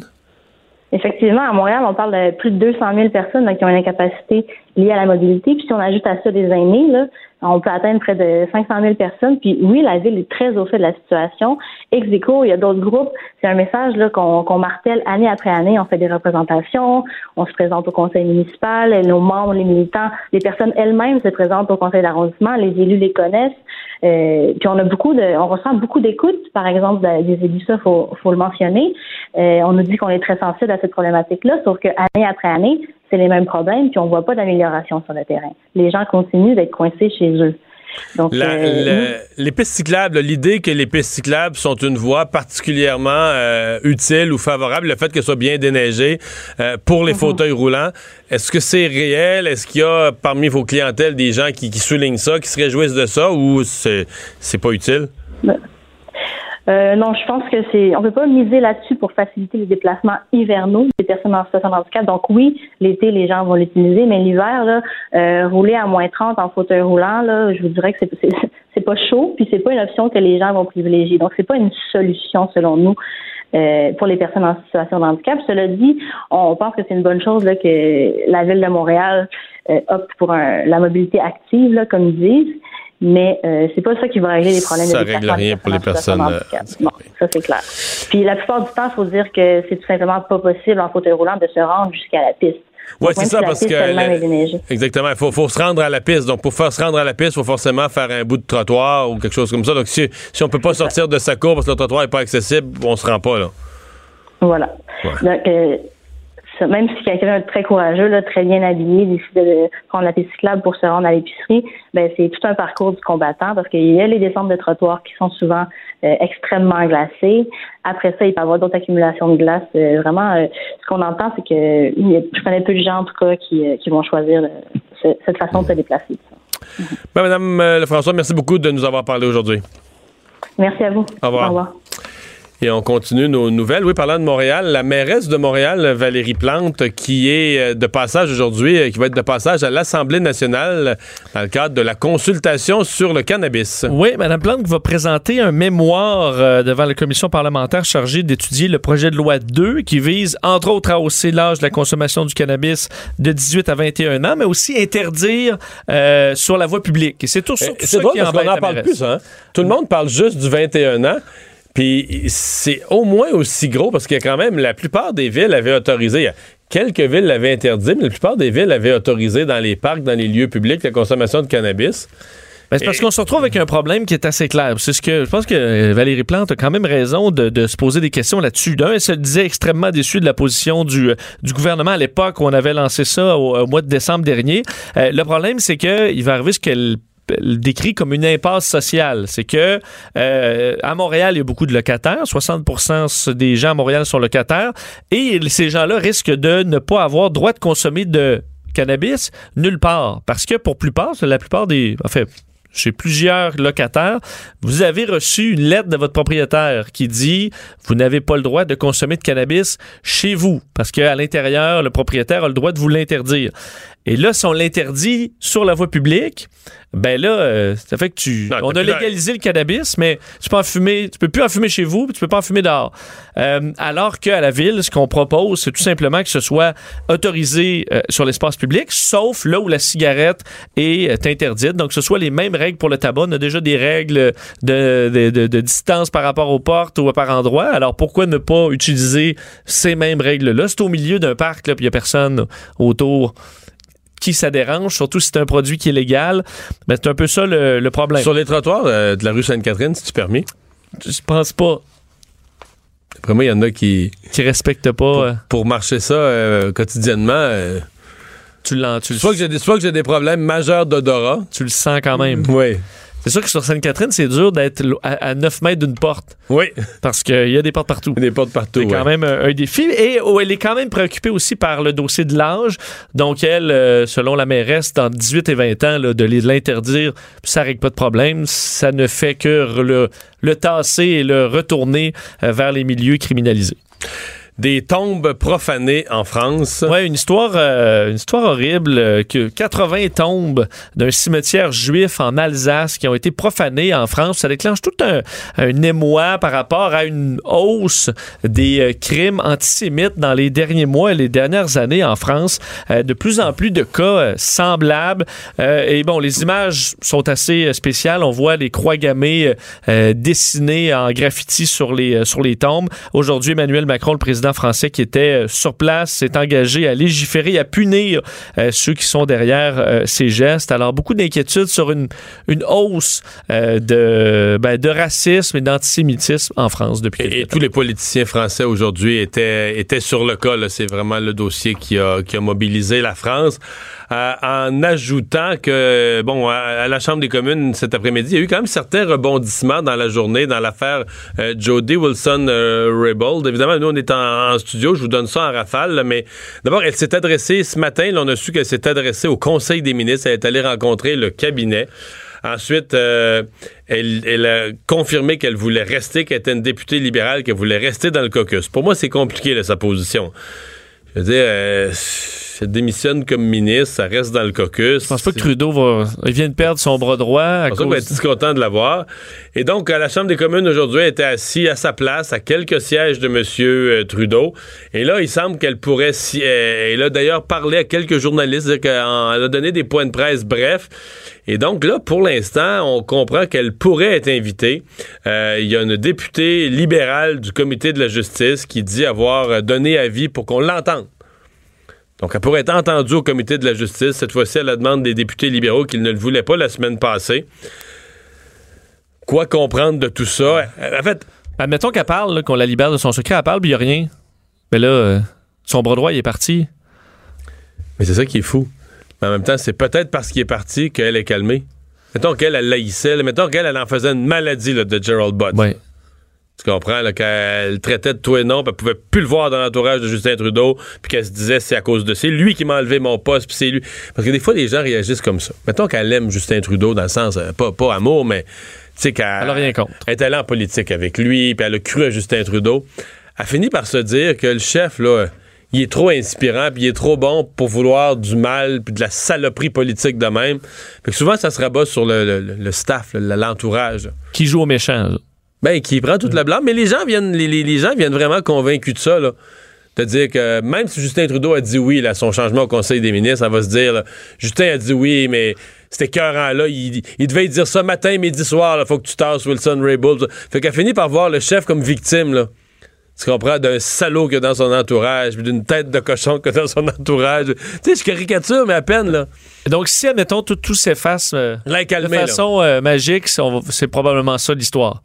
Oui. En même temps, t'as raison de dire que si toi, tu la regardes l'histoire du point de vue de la logique, tu te dis, ben voyons, ça n'a pas de saint bon sens. Elle parle. Là, elle est plus choquée. Elle dit, non, non, non, la pression, on va pas se payer, tout ça.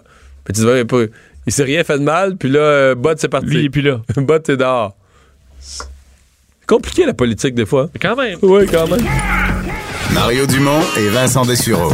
Le retour de Mario Dumont. Après l'avoir lu et regardé, il était temps de l'écouter. De retour euh, pour parler, oui, de Québec solidaire qui a fait une intervention qui m'a personnellement intéressé. J'en ai parlé d'ailleurs ce matin euh, à LCN, au, au Québec matin, euh, sur l'accaparement des terres agricoles par des Chinois.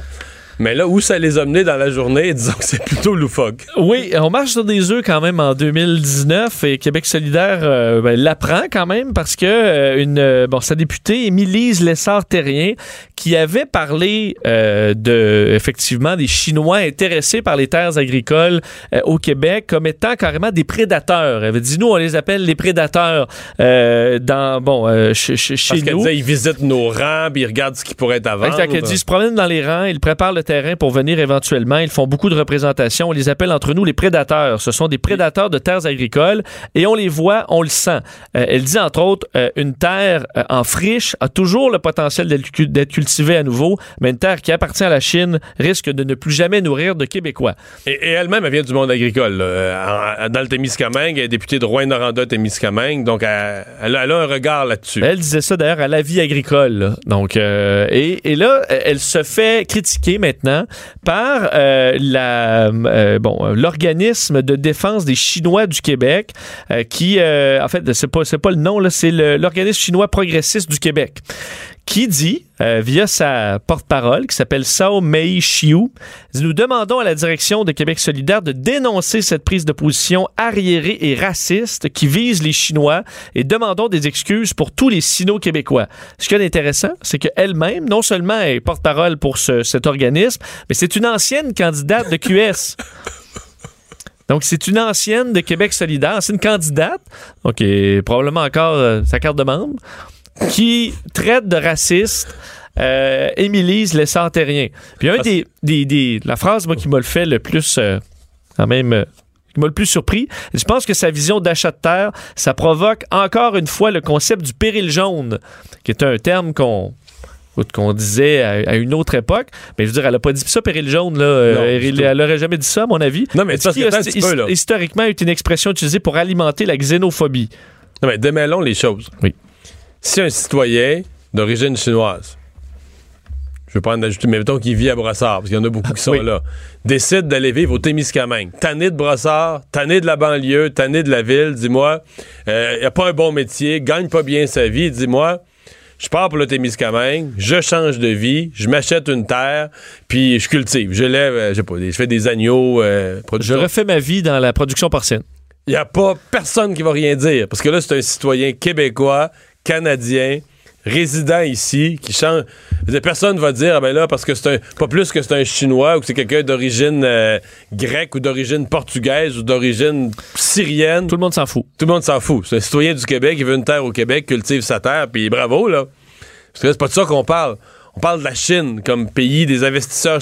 Puis là, faut pas être niaiseux. là. Oui, on a le droit de parler de ça. Euh, euh, regarde le continent africain, Vincent, c'est fou, là. Tout ce qui a de la valeur, les mines, les ressources, là. Écoute, les Chinois en sont à vouloir payer des corridors de transport plus rapides entre la Chine et l'Afrique pour, pour amener les ressources, là. On Oui. est rendu là. là. Ben, ils sont en train de travailler sur un passage, entre autres dans le Nord, en disant qu'eux, ils ont le droit, euh, et ils travaillent là-dessus. Mais c'est comme si quand, quand on parle, mettons, des, des Russes, l'ingérence, comme si un Russe, euh, quelqu'un d'origine russe ici dirait, ben là, vous arrêtez pas d'insulter ma... Mais non, mais non, pas- non. on parle de l'économie. Un Russe résident au Canada, il ira mettre son bulletin de vote comme tout le monde le jour du vote, puis il a le droit à son vote. C'est des gens, des hackers, des, des, des, des espions russes à partir de la Russie, inventent des ça. faux messages, les distribuent sur Facebook ici pour mêler les élections de On tout a le le droit monde. d'en parler, c'est pas du Euh, racisme. Non. Là, c'est une guerre économique. D'ailleurs, là où euh, bon, une autre phrase qu'elle dit, elle dit le mot prédateur, sérieux, elle est en train de faire des équivalences avec des choses tellement haineuses comme des prédateurs sexuels. Ouais, là, c'est un délai. Là, Mais- je veux dire, admettons, un, tu sais, un lynx, là, c'est un prédateur, mais si vous ne pas un lien avec un prédateur sexuel, dire qu'ils sont là pour prendre Acheter, des terres pour des raisons ben, qui sont pas à, à l'avantage- notre à notre avantage, à long terme. Mais là, regarde, moi, si je te fais l'historique de ma journée, ce matin, écoute, je pense pas en même temps que les Chinois sont massivement au Québec. là. Ce que je viens de te décrire comme situation en Afrique, on n'est pas rendu là au Québec. Là. Ils sont pas massivement. Mais il y y Mais dans le monde agricole, ça se discute. ça quand se la discute. présence Ça existe. Donc, Ouais. la députée de Québec solidaire n'est pas dans le champ. Elle, elle- elle amène une préoccupation que l'UPA a, que les producteurs agricoles ont, qui, qui est réelle. Et qui n'est pas raciste du tout, il n'y a rien à voir. Euh, là, moi, je vois la. Je vois ça apparaître. On passe nos journées dans les nouvelles. Je vois ça apparaître sur le site du, du Journal de Montréal. euh, Québec solidaire accusé de raciste. Voyons donc. Là, je regarde dans le dossier des Chinois. Tu me voyons donc, c'est donc bien hallucinant. tu sais.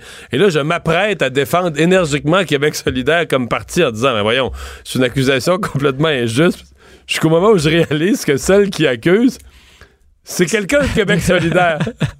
Fait que tu peux pas les défendre vraiment à 100% Ben non, parce que tu. Non, puis on le sait, Québec solidaire, qui est beaucoup souvent dans la pureté, puis tout ça, eux-mêmes accusent tout le monde d'être raciste, puis vont être, vont être tentés à tout bout de champ d'accuser la CAQ. de- Facilement offensé. Oui, c'est ça, facilement offensé. Fait que là, c'est entre eux autres là, ce qui, a, qui a fait dire à quelqu'un que, que- que je connais sur les réseaux sociaux, mais qui est très loin de Québec solidaire, qui a utilisé l'expression le, le serpent qui mange sa queue, là, tu sais. Ben, c'est c'est pour ça qu'après ça, quand tu, si tu traites tout le monde de, de- de- des gens qui font de l'appropriation culturelle, là, t'as peut-être un pas de recul à dire. Est-ce qu'on est des fois un peu trop tôt à, À accuser? Avec là. accuser? là? Une- disons que c'est une leçon. Dans ce cas-ci, Québec solidaire et donc comme parti, comme caucus et la députée euh, porte-parole en matière d'agriculture est faussement accusée, mais étant faussement accusée par quelqu'un de son propre parti, examen de conscience pour la prochaine fois que Québec solidaire va lancer des, des, des, des colibets aux autres sur ce genre de questions-là, là, que tout le monde est peut-être raciste ou. Avec la CAQ, ça peut arriver assez souvent. Ça peut arriver. Euh, euh, euh, parlons de dons d'organes parce que c'est un autre dossier du jour. En fait, c'est que on, part avec un sondage puis on élargit la réflexion. Oui, un sondage de la firme Léger sur, euh, pour le compte de Transplant Québec sur le- la- le- le- la problématique du manque d'organes, de gens qui ne, bon, non seulement ne signent pas leur carte ou, ou euh, pas poser un autocollant, mais n'informent pas leur famille. Ça semble être surtout ça le, problème selon Transplant Québec. Et dans le sondage, je voulais savoir un peu le, le pouls de la population sur le sujet du don d'organes. Est-ce qu'on se rend compte d'un 92% des gens sont favorables au, do- au don d'organes, mais seulement 70% sont accepteraient de donner leurs organes? Alors déjà, t'en perds quand même pas mal. Et euh, la question, beaucoup de gens, euh, seulement 60 9 des gens qui ont parlé de ce sujet-là à leurs proches. Parce qu'ultimement, si t'en parles pas, c'est la famille qui doit, euh, qui Même doit si sa décider. carte est signée. Même si sa carte, si la carte est signée. C'est sûr que tu peux penser, si la carte est signée, tu peux dire, ben là, la, ben, la famille, ils vont dire, ah ben regarde, là, c'est dernière volonté, là, ça a l'air clair sur sa carte, mais si c'est pas notarié nulle part, c'est juste, juste, le petit, le petit, le petit collant sur ta carte, puis que la famille, là, prenons le cas d'un accident, la famille est éplorée au désarroi, et est un, peu dans, hésitent. est un peu dans le déni. Non, mais dans le déni, ça se peut pas qu'il est mort, c'est c'est trop épouvantable et tout ça.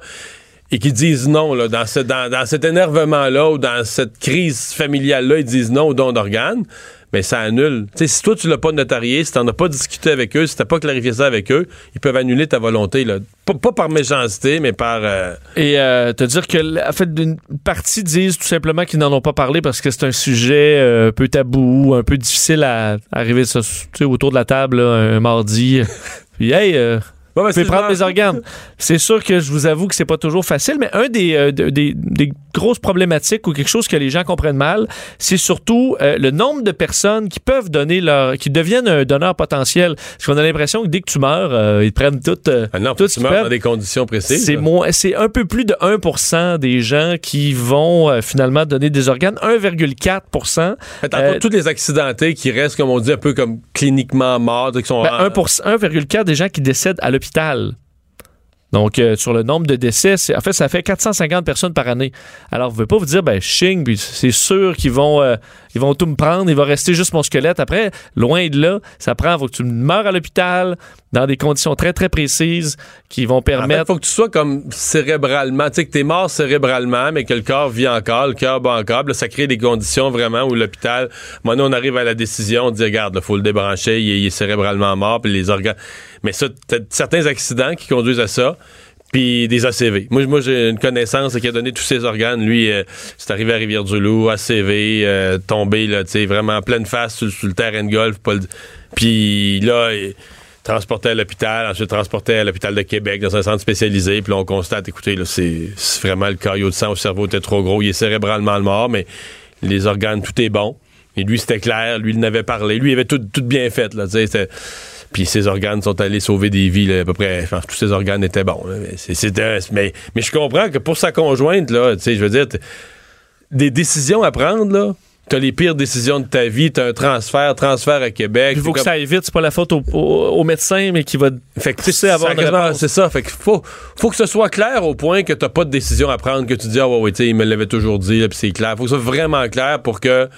Parce que tu veux plus, t'en as trop, là. Tu peux plus prendre des décisions de même, tu peux plus réfléchir, tu Faut comme. que tu t'en souviennes à ce moment-là. Il me l'avait déjà dit oui, là. C'est clair. Ça, c'est clair. Parce que t'es plus en état de réfléchir, vraiment. Non, surtout ça, que ça arrive à des jeunes, souvent là, les organes les plus euh, disons, recherchés, là. Tu sais, un jeune qui meurt d'un. Un accident. Et, euh, sauf que ça sauve énormément de vies, surtout qu'on est, il le rappelle, en pénurie de- d'organes depuis longtemps. Deux heures d'info. Le retour de Mario Dumont. Et on revient avec euh, Lise Ravary euh, pour sa chronique du mardi. Bonjour Lise. Bonjour Mario. Euh, tu nous parles euh, d'un cas, euh, je me suis pas mal intéressé depuis hier matin, euh, Jussie Smollett, euh, qui est un bon un acteur connu surtout de la série Empire, il a fait d'autres choses aussi, mais c'est sa, sa grosse série à succès. Euh, reportons-nous fin janvier, l'individu émeut tout le monde parce qu'il a été agressé. Est-ce que Lise est là? Allô? Oui, oui, bien sûr, oui. oui. il a été agressé. Alors, euh, il raconte euh, une, une, agression par deux, deux gars qui auraient même dit euh, euh ici, c'est le territoire MAGA, Make America Great Again, laissant croire à une attaque peut-être de la part de l'extrême droite, un truc raciste.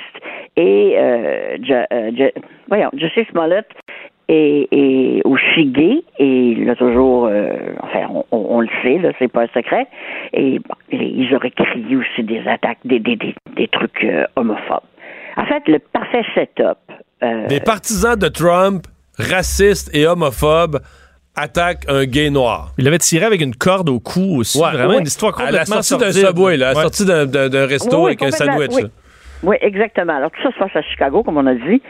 Et euh, la police, évidemment, euh, s'en mêle. Euh, puis là, pendant des jours, je m'en souviens, je voyais ça à CNN. Euh, c'était donc épouvantable. Évidemment, si une attaque comme ça arrive, bon, c'est absolument condamnable. Mais, mais, savoir, il y a des, des trous dans l'histoire et là, on en est au point où, en fait, dernière nouvelle qui remonte à à peu près une heure, à peu près tout le monde pense que ça a été arrangé. Mais en fait, la police est formelle. La police ah n'enquête plus sur un cas d'agression, elle enquête sur ce qu'on appelle un méfait en langage de la justice au Canada, c'est-à-dire tromper la police, faire travailler, mentir à la police sur une fausse, une fausse histoire. La police, la police dit enquêter maintenant sur ce crime-là et non plus sur une agression. C'est quand même gros. Lui continue à dire euh, qu'il était extrêmement frustré de ne pas être cru. Ah là là. Euh, prenons prenons la version de la police et assumons pour le bien de, l'argument que euh, c'est un truc, un truc monté, un truc arrangé. À quelle fin, on ne saurait trop dire, mais c'est pas comme un, faux enlèvement où on sait que les gens vont se partager une gagnotte. Là, c'est pas une question d'argent. Qu'est-ce qu'il y aurait derrière ça? Que pourrait exister une espèce de, de, syndrome de l'imposteur très tordu où une personne veut attirer vers elle euh, des sentiments de, compassion, tout ça, en fait, qui se complaît dans un rôle de victime ou qui met en action une situation qui fait de cette personne-là une auto-victime pour recevoir euh, bon, des, considérations psychologiques et ainsi de suite. Mais moi, moi je, que je, veux dire la double. Parce que l'histoire est tellement, tu l'as bien décrit au départ, est tellement belle et comment, comme toute parfaite, je me disais, ben oui. mettons, on fait d'une pierre deux coups. Je fais avancer ma carrière, puis je fais un petit peu de politique. Donc, être victime, oh, c'est chiant de dire ça, mais on veut, veut pas, être victime, là, ces années-ci, peut te donner beaucoup de visibilité. Donc, visibilité où toi-même t'es invité sur des plateaux d'émissions comme porte-parole. Deuxièmement, mhm. tu reçois des appuis. Donc, dans son cas, les comédiens, le gratin du monde artistique aux États-Unis, le gratin politique démocrate, euh, lui ont fait, là, le, transmis sur les réseaux sociaux, ou, leur appui, euh, leur, soutien, leur soutien, etc. Donc, le gars, pour sa carrière, c'est on que c'est un boost à sa carrière. Parallèlement à ça, ben là, il fait, il fait une certaine politique en disant, ben là, c'est toujours la même histoire. Puis il y a une partie qui peut être vraie, mais que des racistes, homophobes sont partisans de Trump et tout ça. Puis tu sais que en faisant ça, là, dans les médias américains, il y en a beaucoup qui vont embarquer. Donc, mais là, t'as as vu que potentiellement, la scène qu'il aurait jouée, hmm? c'est même une scène, une vraie scène de théâtre qu'il parce qu'il il joue au théâtre un personnage noir, gay, attaqué par des gens. Et donc là, la police, ça a l'air, aurait même eu des, des, des, informations à l'effet que ce qu'il se serait ce que ce qu'il aurait été joué sur le trottoir et décrit aux policiers, mm. c'est le scénario de sa pièce de théâtre. C'est là que tu, vois que, puis même, même sans cet important détail, euh, les gens qui, qui, font ça, en fait, qui inventent de toutes pièces des situations pour attirer l'attention sur eux, parce que à premier regard, c'est on, on, le connaît pas, là, on l'a pas interviewé, mais c'est de ça que ça a l'air. Euh, ben, c'est des gens qui ont des problèmes, des problèmes psychologiques, des problèmes affectifs, euh, des problèmes, des problèmes au niveau social. C'est pas, je m'excuse là, c'est pas normal Je sais qu'on est plus supposé dire ça, il n'y a plus rien de normal et anormal, mais pour la vieille croutonne conservatrice que je suis, c'est pas normal. Ouais. Mais là, tu sais que le gars, là, on s'entend qu'il. Mettons, par- revenons à ses deux buts au départ, là. Il s'est tiré dans le pied solide parce que, d'abord, politiquement, là, il a donné à tous les médias pro-Trump, là, il leur a donné, tu comprends, là, là, ils vont faire, euh, ils vont faire un mois là-dessus, là, tu sais, à fake news, puis l'exemple Ben ouais. des fake news, puis tout ça. Il, bon, euh, je parle même pas de sa carrière, là, parce que là, il peut avoir des problèmes réels avec la justice. Tu sais que c'est un crime, là, aux États-Unis comme au Canada. Ben déranger la police. déranger la police ben oui, déranger pour- la police pour rien, pour faire enquêter pour là, rien. mais non. Alors, ouais. Euh, il sera. Ouais, il va probablement se retrouver devant un juge, à moins d'être déclaré mentalement. euh, mais ça n'a pas l'air de ça. On n'a pas l'air dans cette situation-là. Sauf que euh, ces gens-là ont besoin, à mon avis, plus besoin d'aide que de châtiment. Ouais, ouais, probablement. Mais on est, on est, le problème, c'est qu'on est aux États-Unis. On est aux États-Unis. Tu sais, tu te retrouves euh, un truc comme ça, tu te retrouves avec euh, 300, ans, 300 tasses de 150 ans chacune pour être servies une après l'autre, là. C'est- C'est leur problème, mais il y a un petit côté à moi qui dit pauvre type, vraiment créer une histoire comme ça, euh, puis vraiment gâcher sa vie complètement. Hein. Ouais. Non, faut être, euh, faut, faut être en manque d'attention. En gros, gros, gros, gros manque d'attention, là. Euh, Il y a vraiment quelque chose qui ne va pas. Hey, Lise, merci beaucoup. Ça fait plaisir. À la prochaine. Bye bye. Vincent, une autre histoire euh, qui a attiré l'attention cet, euh, cet après-midi, parce que, en fait, attire doublement l'attention parce que c'est un deuxième en, en moins d'une semaine euh, des hauts dirigeants de SNC-Lavalin. C'est complètement fou parce que quand on a parlé de tout l'autre dossier de SNC-Lavalin qui, qui embarrasse M. Trudeau, on a dit, ben, est-ce que la compagnie doit ou pas être poursuivie au criminel? Ben moi, j'étais sûr qui disait euh, peut-être pas nécessairement parce que les individus, eux, doivent être poursuivis au criminel.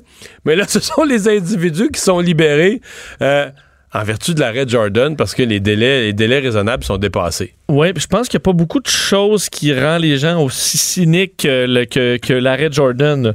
Euh, même si c'est une nécessité à la limite dans certains cas ben, de dire faut respecter des délais qui sont, euh, qui sont un peu raisonnables, mais dans certains cas, ça, ça exaspère les gens. Et là, voilà que c'est un deuxième cas en quelques jours.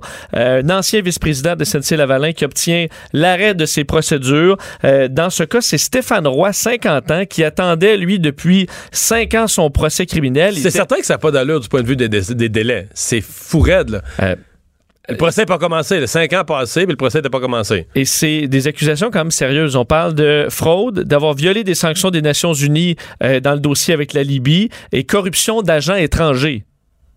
Là, Et donc, lui, est-ce qu'il est libéré de ça? Parce que celui de vendredi passé, là, dont j'oublie le nom, Monsieur Bebaoui, lui, Monsieur avait- Bebaoui, lui, a pas été libéré de ses accusations de fraude. Non. Il était, c'était un, c'est un outrage au tribunal qui avait fait là, en parallèle à tout ça. Il a été libéré. Il a été, à cause de Jordan, libéré de ça. Mais les accusations pour fraude restent contre lui. Là. Exact. Il, avait, il y avait une partie du dossier qui avait été retirée. Dans l'autre, on lui avait refusé l'arrêt Jordan. Alors lui, les procédures vont de l'avant dans le cas de M. Bebaoui. Mais qui dans est le cas de Roy- Fraude, corruption de fonctionnaires étrangers, ça ressemble quand même pas mal. Blanchiment d'argent euh, et euh, de bien, des biens obtenus grâce à l'argent du crime. Tentative d'extorsion aussi. Mais dans le cas de Roy, c'est fin complète des procédures. Euh, oui, euh, selon le, le juge, ce dossier, en fait, c'est la juge Patricia Compagnone qui, au Palais de justice de Montréal, a dit dans ce dossier-là, le dossier ne fait que traîner.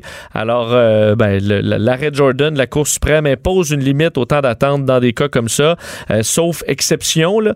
Et euh, ici, le délai anticipé d'ici la fin du procès est de 64 mois. Alors, c'est trop long. Mais tu sais que l'entourage de Justin Trudeau doivent s'arracher les cheveux de sa tête parce que pour eux, c'est pourri. là. Parce qu'on espère au moins qu'il y a une conséquence. Ben oui, permet de montrer- se dégager de l'autre conséquence. Ben oui, montrer aux gens, regardez, là, aux criminels, là, les, les- ces individus qui sont condamnés aux criminels, là, les individus s'en sortent avec l'arrêt de Jordan, ça peut être pire.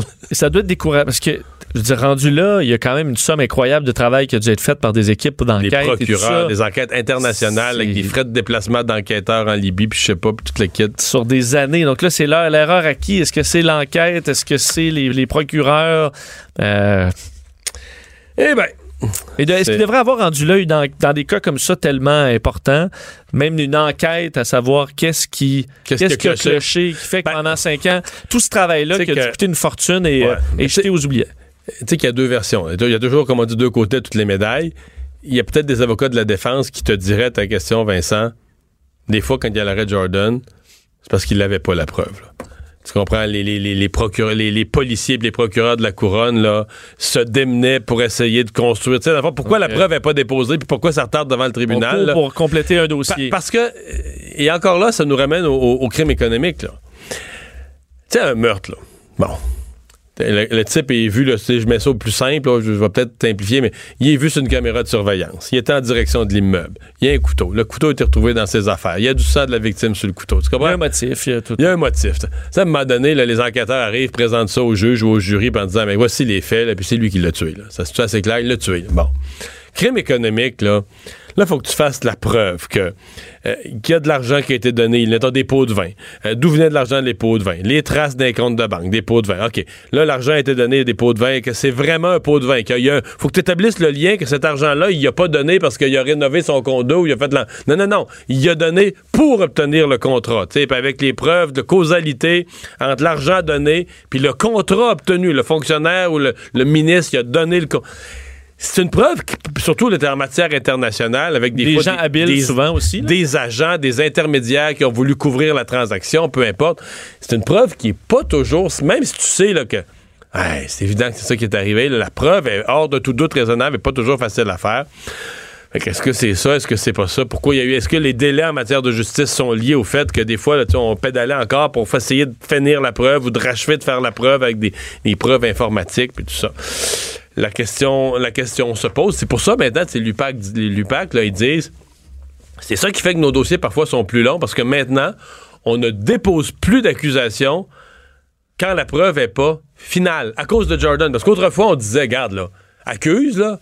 On le sait, là, on va finir, on va finir l'analyse des, des disques durs, des dossiers informatiques. On, On va compléter la preuve Ah ouais, en temps et lieu. C'est ça, on va être capable de la compléter. La preuve, là, des fois, en cours de route, là, finalement, le fichier informatique, t'avais pas tout ce que tu voulais, d'aller dans les comptes de banque, l'affaire avait été effacée, puis là, ben, ta, ta- ta preuve que t'avais promis au procureur de la couronne comme policier, regarde, inquiète-toi pas, on va te la compléter, la preuve.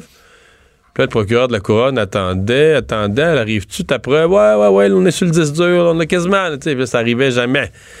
T'avais une certaine preuve, là, mais la preuve hors de tout doute raisonnable que le procureur espérait, il finissait par jamais l'avoir. Puis maintenant, on dit, on niaise pas avec ça. Tu quand, tu- quand tu déposes des accusations, c'est que t'as la- Mario Dumont. Il s'intéresse aux vraies préoccupations des Québécois. La santé, la politique, l'économie. Jusqu'à 17. Le retour de Mario Dumont. La politique, autrement dite. C'est le moment de parler sport avec euh, Charles-Antoine Sinotte des partants à TVA Sport euh, qui... euh, Charles-Antoine, salut. Salut, ça va bien? On on en a pas parlé hier, mais t'as retrouvé ton partner quand même cette semaine. Euh, Est-ce qu'il, euh, pour les gens qui sont pas au courant, qui était absent la semaine passée euh, pour cause de petit bébé arrivé vite, vite, vite dans le, dans le décor, arrivé un petit peu même quelques jours avant terme, mais euh, ça va bien, il dort, il est pas impatient avec toi, non? Euh, Jean-Philippe va bien? Bon, c'était comme ça avant le bébé, de toute façon. Donc, Ah, il euh, était déjà le- impatient avec toi avant. Ben, depuis, de- depuis que son bébé est né, là, depuis que JP est parti, le Canadien s'est mis à perdre. Euh, en fait, euh, Elliott Bertrand, là, qui, est, qui est en très, très grande forme, n'a vu que des défaites du Canadien, donc je sais pas s'il y a un Depuis sa naissance. Oui, mais on est content de le voir. Bon, là, donc hier, on s'est parlé effectivement de ça, que le Canadien gagne plus des problèmes. Là, aujourd'hui, un mélange de retour de blessés et de encra- entraîneurs, pas de bonne humeur, pas content. Euh, disons que ça fait longtemps qu'on n'a pas vu là, un tel brassage de l'alignement. C'est comme... ça- on fait ça au Yum des fois, là, on remet les 5 dés dans le verre. tu sais, au Yum, quand tout est pas bon, tu remets 5 dés dans le verre, puis tu dis, ah, je rebrasse. je, je regarde Ouais, tout. bah, tu, tu vas, euh, tu, tu- tu retournes en arrière avec le Zoom, en effet, mais tu sais, c'est quoi, c'est la, la- la définition d'Einstein de, euh, de faire la même chose et d'attendre des résultats différents? Ouais, c'est ça. quoi la définition de la stupidité? Donc, au moins, au moins, on a tenté d'y aller avec euh, autre chose. Puis, je vais essayer de faire ça rapidement, là, puis de façon euh, relativement claire. Mais on peut débuter par Philippe Dano, qui ne devrait pas être à son poste puisque sa femme attend un bébé, justement, et ça pourrait être là, de- de- d'une heure à l'autre. Donc, euh, il n'était pas à l'entraînement du midi. Risque. euh, Donc, il est en salle d'accouchement. Ben, c'est ce qu'on on n'a pas eu confirmation, mais sur les médias sociaux, euh, monsieur et madame Dano sont très actifs quant au petit bébé. Donc, on leur souhaite la meilleure des chances. Mais ce qu'on tentait de faire avec lui, c'était de rétablir le trio qui a été là pendant presque toute l'année avec Gallagher et Tatar. Mais puisque Dano n'était pas là, c'est le nouveau venu, Nate Thompson, qui était sous ce qu'on peut appeler le premier trio. Donc, c'est euh, c'est temporaire, là, on s'entend, mais euh, ça risque d'arriver quand même. Donc, c'est la première nouvelle, celle de Dano. Petrie n'était pas là pour euh, des raisons de traitement. Reste à suivre dans les prochaines heures. Il y a Paul Byron, parlant de traitement, qui, lui, fait un retour. Souvenez-vous, il s'était blessé à une main, avait failli briser la vitre avec son autre main. Et ben là, on s'attendait à peut-être une absence un petit peu plus prolongée. Il était sur la patinoire aujourd'hui et on vient d'annoncer qu'il allait être de retour au jeu. Donc, Paul Byron, qui est une pièce importante du Canadien. Et pour le réintégrer, ben, il faut en envoyer un à Laval, c'est Dale Weiss. Donc, Dale Weiss, qu'on lui, vient euh, y a- y a- lui. lui, il nous a émus par une entrevue où il était tellement content d'être à Montréal, mais sinon, c'est un zéro puis une barre. Là. À date, euh, absolument rien fait. Et c'est drôle parce que lui, justement, c'était de revenir à Montréal. Il n'avait pas encore joué au Centre Bell. On s'attendait peut-être à le voir manger les bandes ce soir, mais ce sera plutôt les bandes du, euh, de la place Belle à Laval pour l'instant. D'après moi- moi, dans chambre des joueurs à Laval, son entrevue va être moins enthousiaste. Ah, mais non, mais passer de Philadelphie à Laval, c'est peut-être moins un peu prestigieux, t'as raison. Mais tout ça, outre le retour de Paul Byron, la la naissance du petit Dano, c'est surtout pour essayer de redynamiser Jonathan Drouin, puisqu'on on démantèle son trio, on le ramène avec Max Domi. Souvenez-vous quand les deux étaient, euh, l'unité la plus productive du Canadien, mais à côté d'eux, aux côtés d'eux, en fait, c'est Yoel Armia. Quand on vous dit que toutes les lignes sont changées, ce soir, vous ne reconnaîtrez plus l'équipe, mais au moins, on va tenter de mettre fin à cette séquence de quatre défaites de suite, dont les trois dernières en temps réglementaire. Donc, un sérieux brassage euh, des, euh, des trios. Euh, il va y avoir un gros match sur les ondes de TVA Sport aussi, là. hein? Ben, en ce moment, tout, est interrelié. Au Centre Bell, c'est les Blue Jackets de Columbus qui ont le même nombre de points que le CH. L'autre duel implique les Maple Leafs de Toronto qui sont devant le Canadien. Et les Maple Leafs et les Bruins commencent à larguer le CH. Les Bruins sont même euh, devant les Maple Leafs. Je parlais tantôt là, lorsque Jean-Philippe a eu son petit bébé, là, il y a environ une dizaine de jours. Souvenez-vous, le Canadien était devant les Bruins. Et là, en ce moment, les Bruins sont à 8 ou 9 points même du Ben, même, Canadien. même que si le Canadien battait Toronto, là, ils ont perdu en prolongation, mais s'ils battaient Toronto, corrige-moi, le Canadien passait égal ou un point devant et on luttait pour ces positions-là. On était comme bien placés. là. Exact. Un point devant, mais il y avait des matchs en main, mais peu importe. Tu as tout à fait raison. Là, les Maple Leafs sont à six points devant le Canadien. Et le match de ce soir, il y a un mois, aurait été très ordinaire. Mais là, contre toute attente, les Blues de Saint-Louis sont l'équipe de l'heure. On congédié leur entraîneur en, en mi-saison. Tout le monde euh, parlait d'eux comme une équipe qui allait vendre à la date limite des transactions, qui est lundi prochain. Et là, les Blues viennent d'en gagner 10 de suite. On a la, dans le cœur euh, de la course aux séries. Et eux, ben, justement, affrontent les Maple Leafs. C'est, c'est le match qui est présenté à 20h ce soir à TVA Sport. Charles-Antoine, ceux qui trouvent que les joueurs de hockey de la Ligue nationale gagnent cher, euh, euh, quand on les compare au baseball majeur, ça n'a rien à voir? Oh, tu tellement si bien dit. En fait, que vous savez, il n'y a pas de cap salarial au baseball.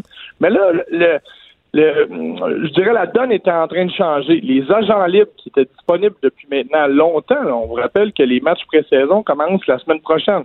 Les agents libres qui étaient disponibles depuis longtemps, mais ne trouvaient pas preneur parce que les équipes ne voulaient plus donner des gros contrats. Et finalement, un de ceux-là, Manny Machado, a été confirmé aujourd'hui dans ce qui est le plus gros contrat pour un agent libre dans l'histoire du sport professionnel nord-américain. 10 ans, 300 millions de dollars pour Manny Machado. Et il y avait plein de rumeurs là, avec des grosses équipes, les Phillies de Philadelphie qui étaient intéressés, les Dodgers de Los Angeles, et fi- finalement, c'est les Padres de San Diego, une des pires équipes du circuit, qui eux se sont un peu pliés et ont dit OK, ben tu veux du gros argent, ben on va te le, on va te le donner. Donc pensez-y là, c'est 30 millions par année pour Manny Machado, alors que les propriétaires nous disaient Pendant ne 10 plus ans. vouloir. Est-ce qu'il lui, 10 est-ce ans. qu'il lui reste 10 bonnes années devant lui? Ben, c'est ça le problème. C'est pourquoi les, les équipes. Parce qu'il faut comprendre, le, le, le, le dilemme vient du fait que les équipes, le baseball majeur fait plus d'argent que jamais. Mais là, les propriétaires commencent à se dire, ces contrats-là qu'on donne depuis 5, 6, 7 ans, ben, elles sont les, les, les ententes sont payantes pour 4, 5 ans, mais les quatre autres années, ben, on perd un peu de la valeur. Donc, lui, Manny Machado a 26 ans. Donc, 10 ans, ça le mène à 36 ans. Ouais, non, pour un joueur de baseball, à la 36, ça se peut quand même, là. Peut-être peut, plus, mais s'entend plus que- aussi bon, mais quand même. Ben, c'est exactement ça. Là, ce qu'on apprend, c'est que lui, Manny Machado, c'est même pas l'équipe qui a l'option. Manny Machado, après cinq ans, regarder si l'équipe est encore aussi mauvaise et briser son contrat. C'est pour moi, parlant de briser, c'est un système pour moi qui ne fonctionne pas. Le cap salarial euh, est lié à la parité. La parité est, née un, est liée à un bon niveau de compétition. Et lorsqu'on donne 30 millions par année à un joueur dans un marché ordinaire, pour moi, c'est pas l'essence du sport professionnel d'aujourd'hui. Eh boy. Ouais. Euh, Eugénie a perdu, on n'a plus de temps, mais en quelques secondes, euh, Eugénie a perdu à Dubaï en simple? Ouais, ben c'était contre Simona Alep, là, la deuxième meilleure joueuse au monde, qui était première jusqu'à il y a pas si longtemps. Et ça, ça c'est le parallèle d'Eugénie. Elle gagne récemment, mais depuis un moment, elle joue des matchs de qualification, donc des contre des adversaires moins bien relevés. Et lorsqu'elle affronte des vraies joueuses de tête, ben, ça donne des résultats comme aujourd'hui, perdre en deux manches. Mais elle est encore vivante dans le tournoi en double, hein? Voilà, elle joue Si beaucoup mieux en double, mais en simple, c'est terminé. Merci, à demain, Charles-Antoine. Et Bonne Vincent, qu'est-ce qu'on surveille? Je te dire, dans la tragédie, euh, cet incendie qui a tué sept enfants en banlieue d'Halifax, il y a une page GoFundMe pour venir en aide aux, euh, aux parents. Il y a déjà 27 000 euh, d'accumulés sur cette page, donc vague de solidarité pour eux. Euh, pour pour- donc, dans pour la maison et la reconstruire et tout ça, mais m'a dit quand t'as perdu tes sept enfants, là. Peut-être te dire, notre collègue JC euh, anime de Québec au centre Vidéotron ce soir et les gens sont invités à se joindre à lui. Alors, si vous êtes dans la région, il faut aller faire un... Je pense qu'il y a un match des remparts et il va être euh, sur place pour l'occasion. Cube Radio.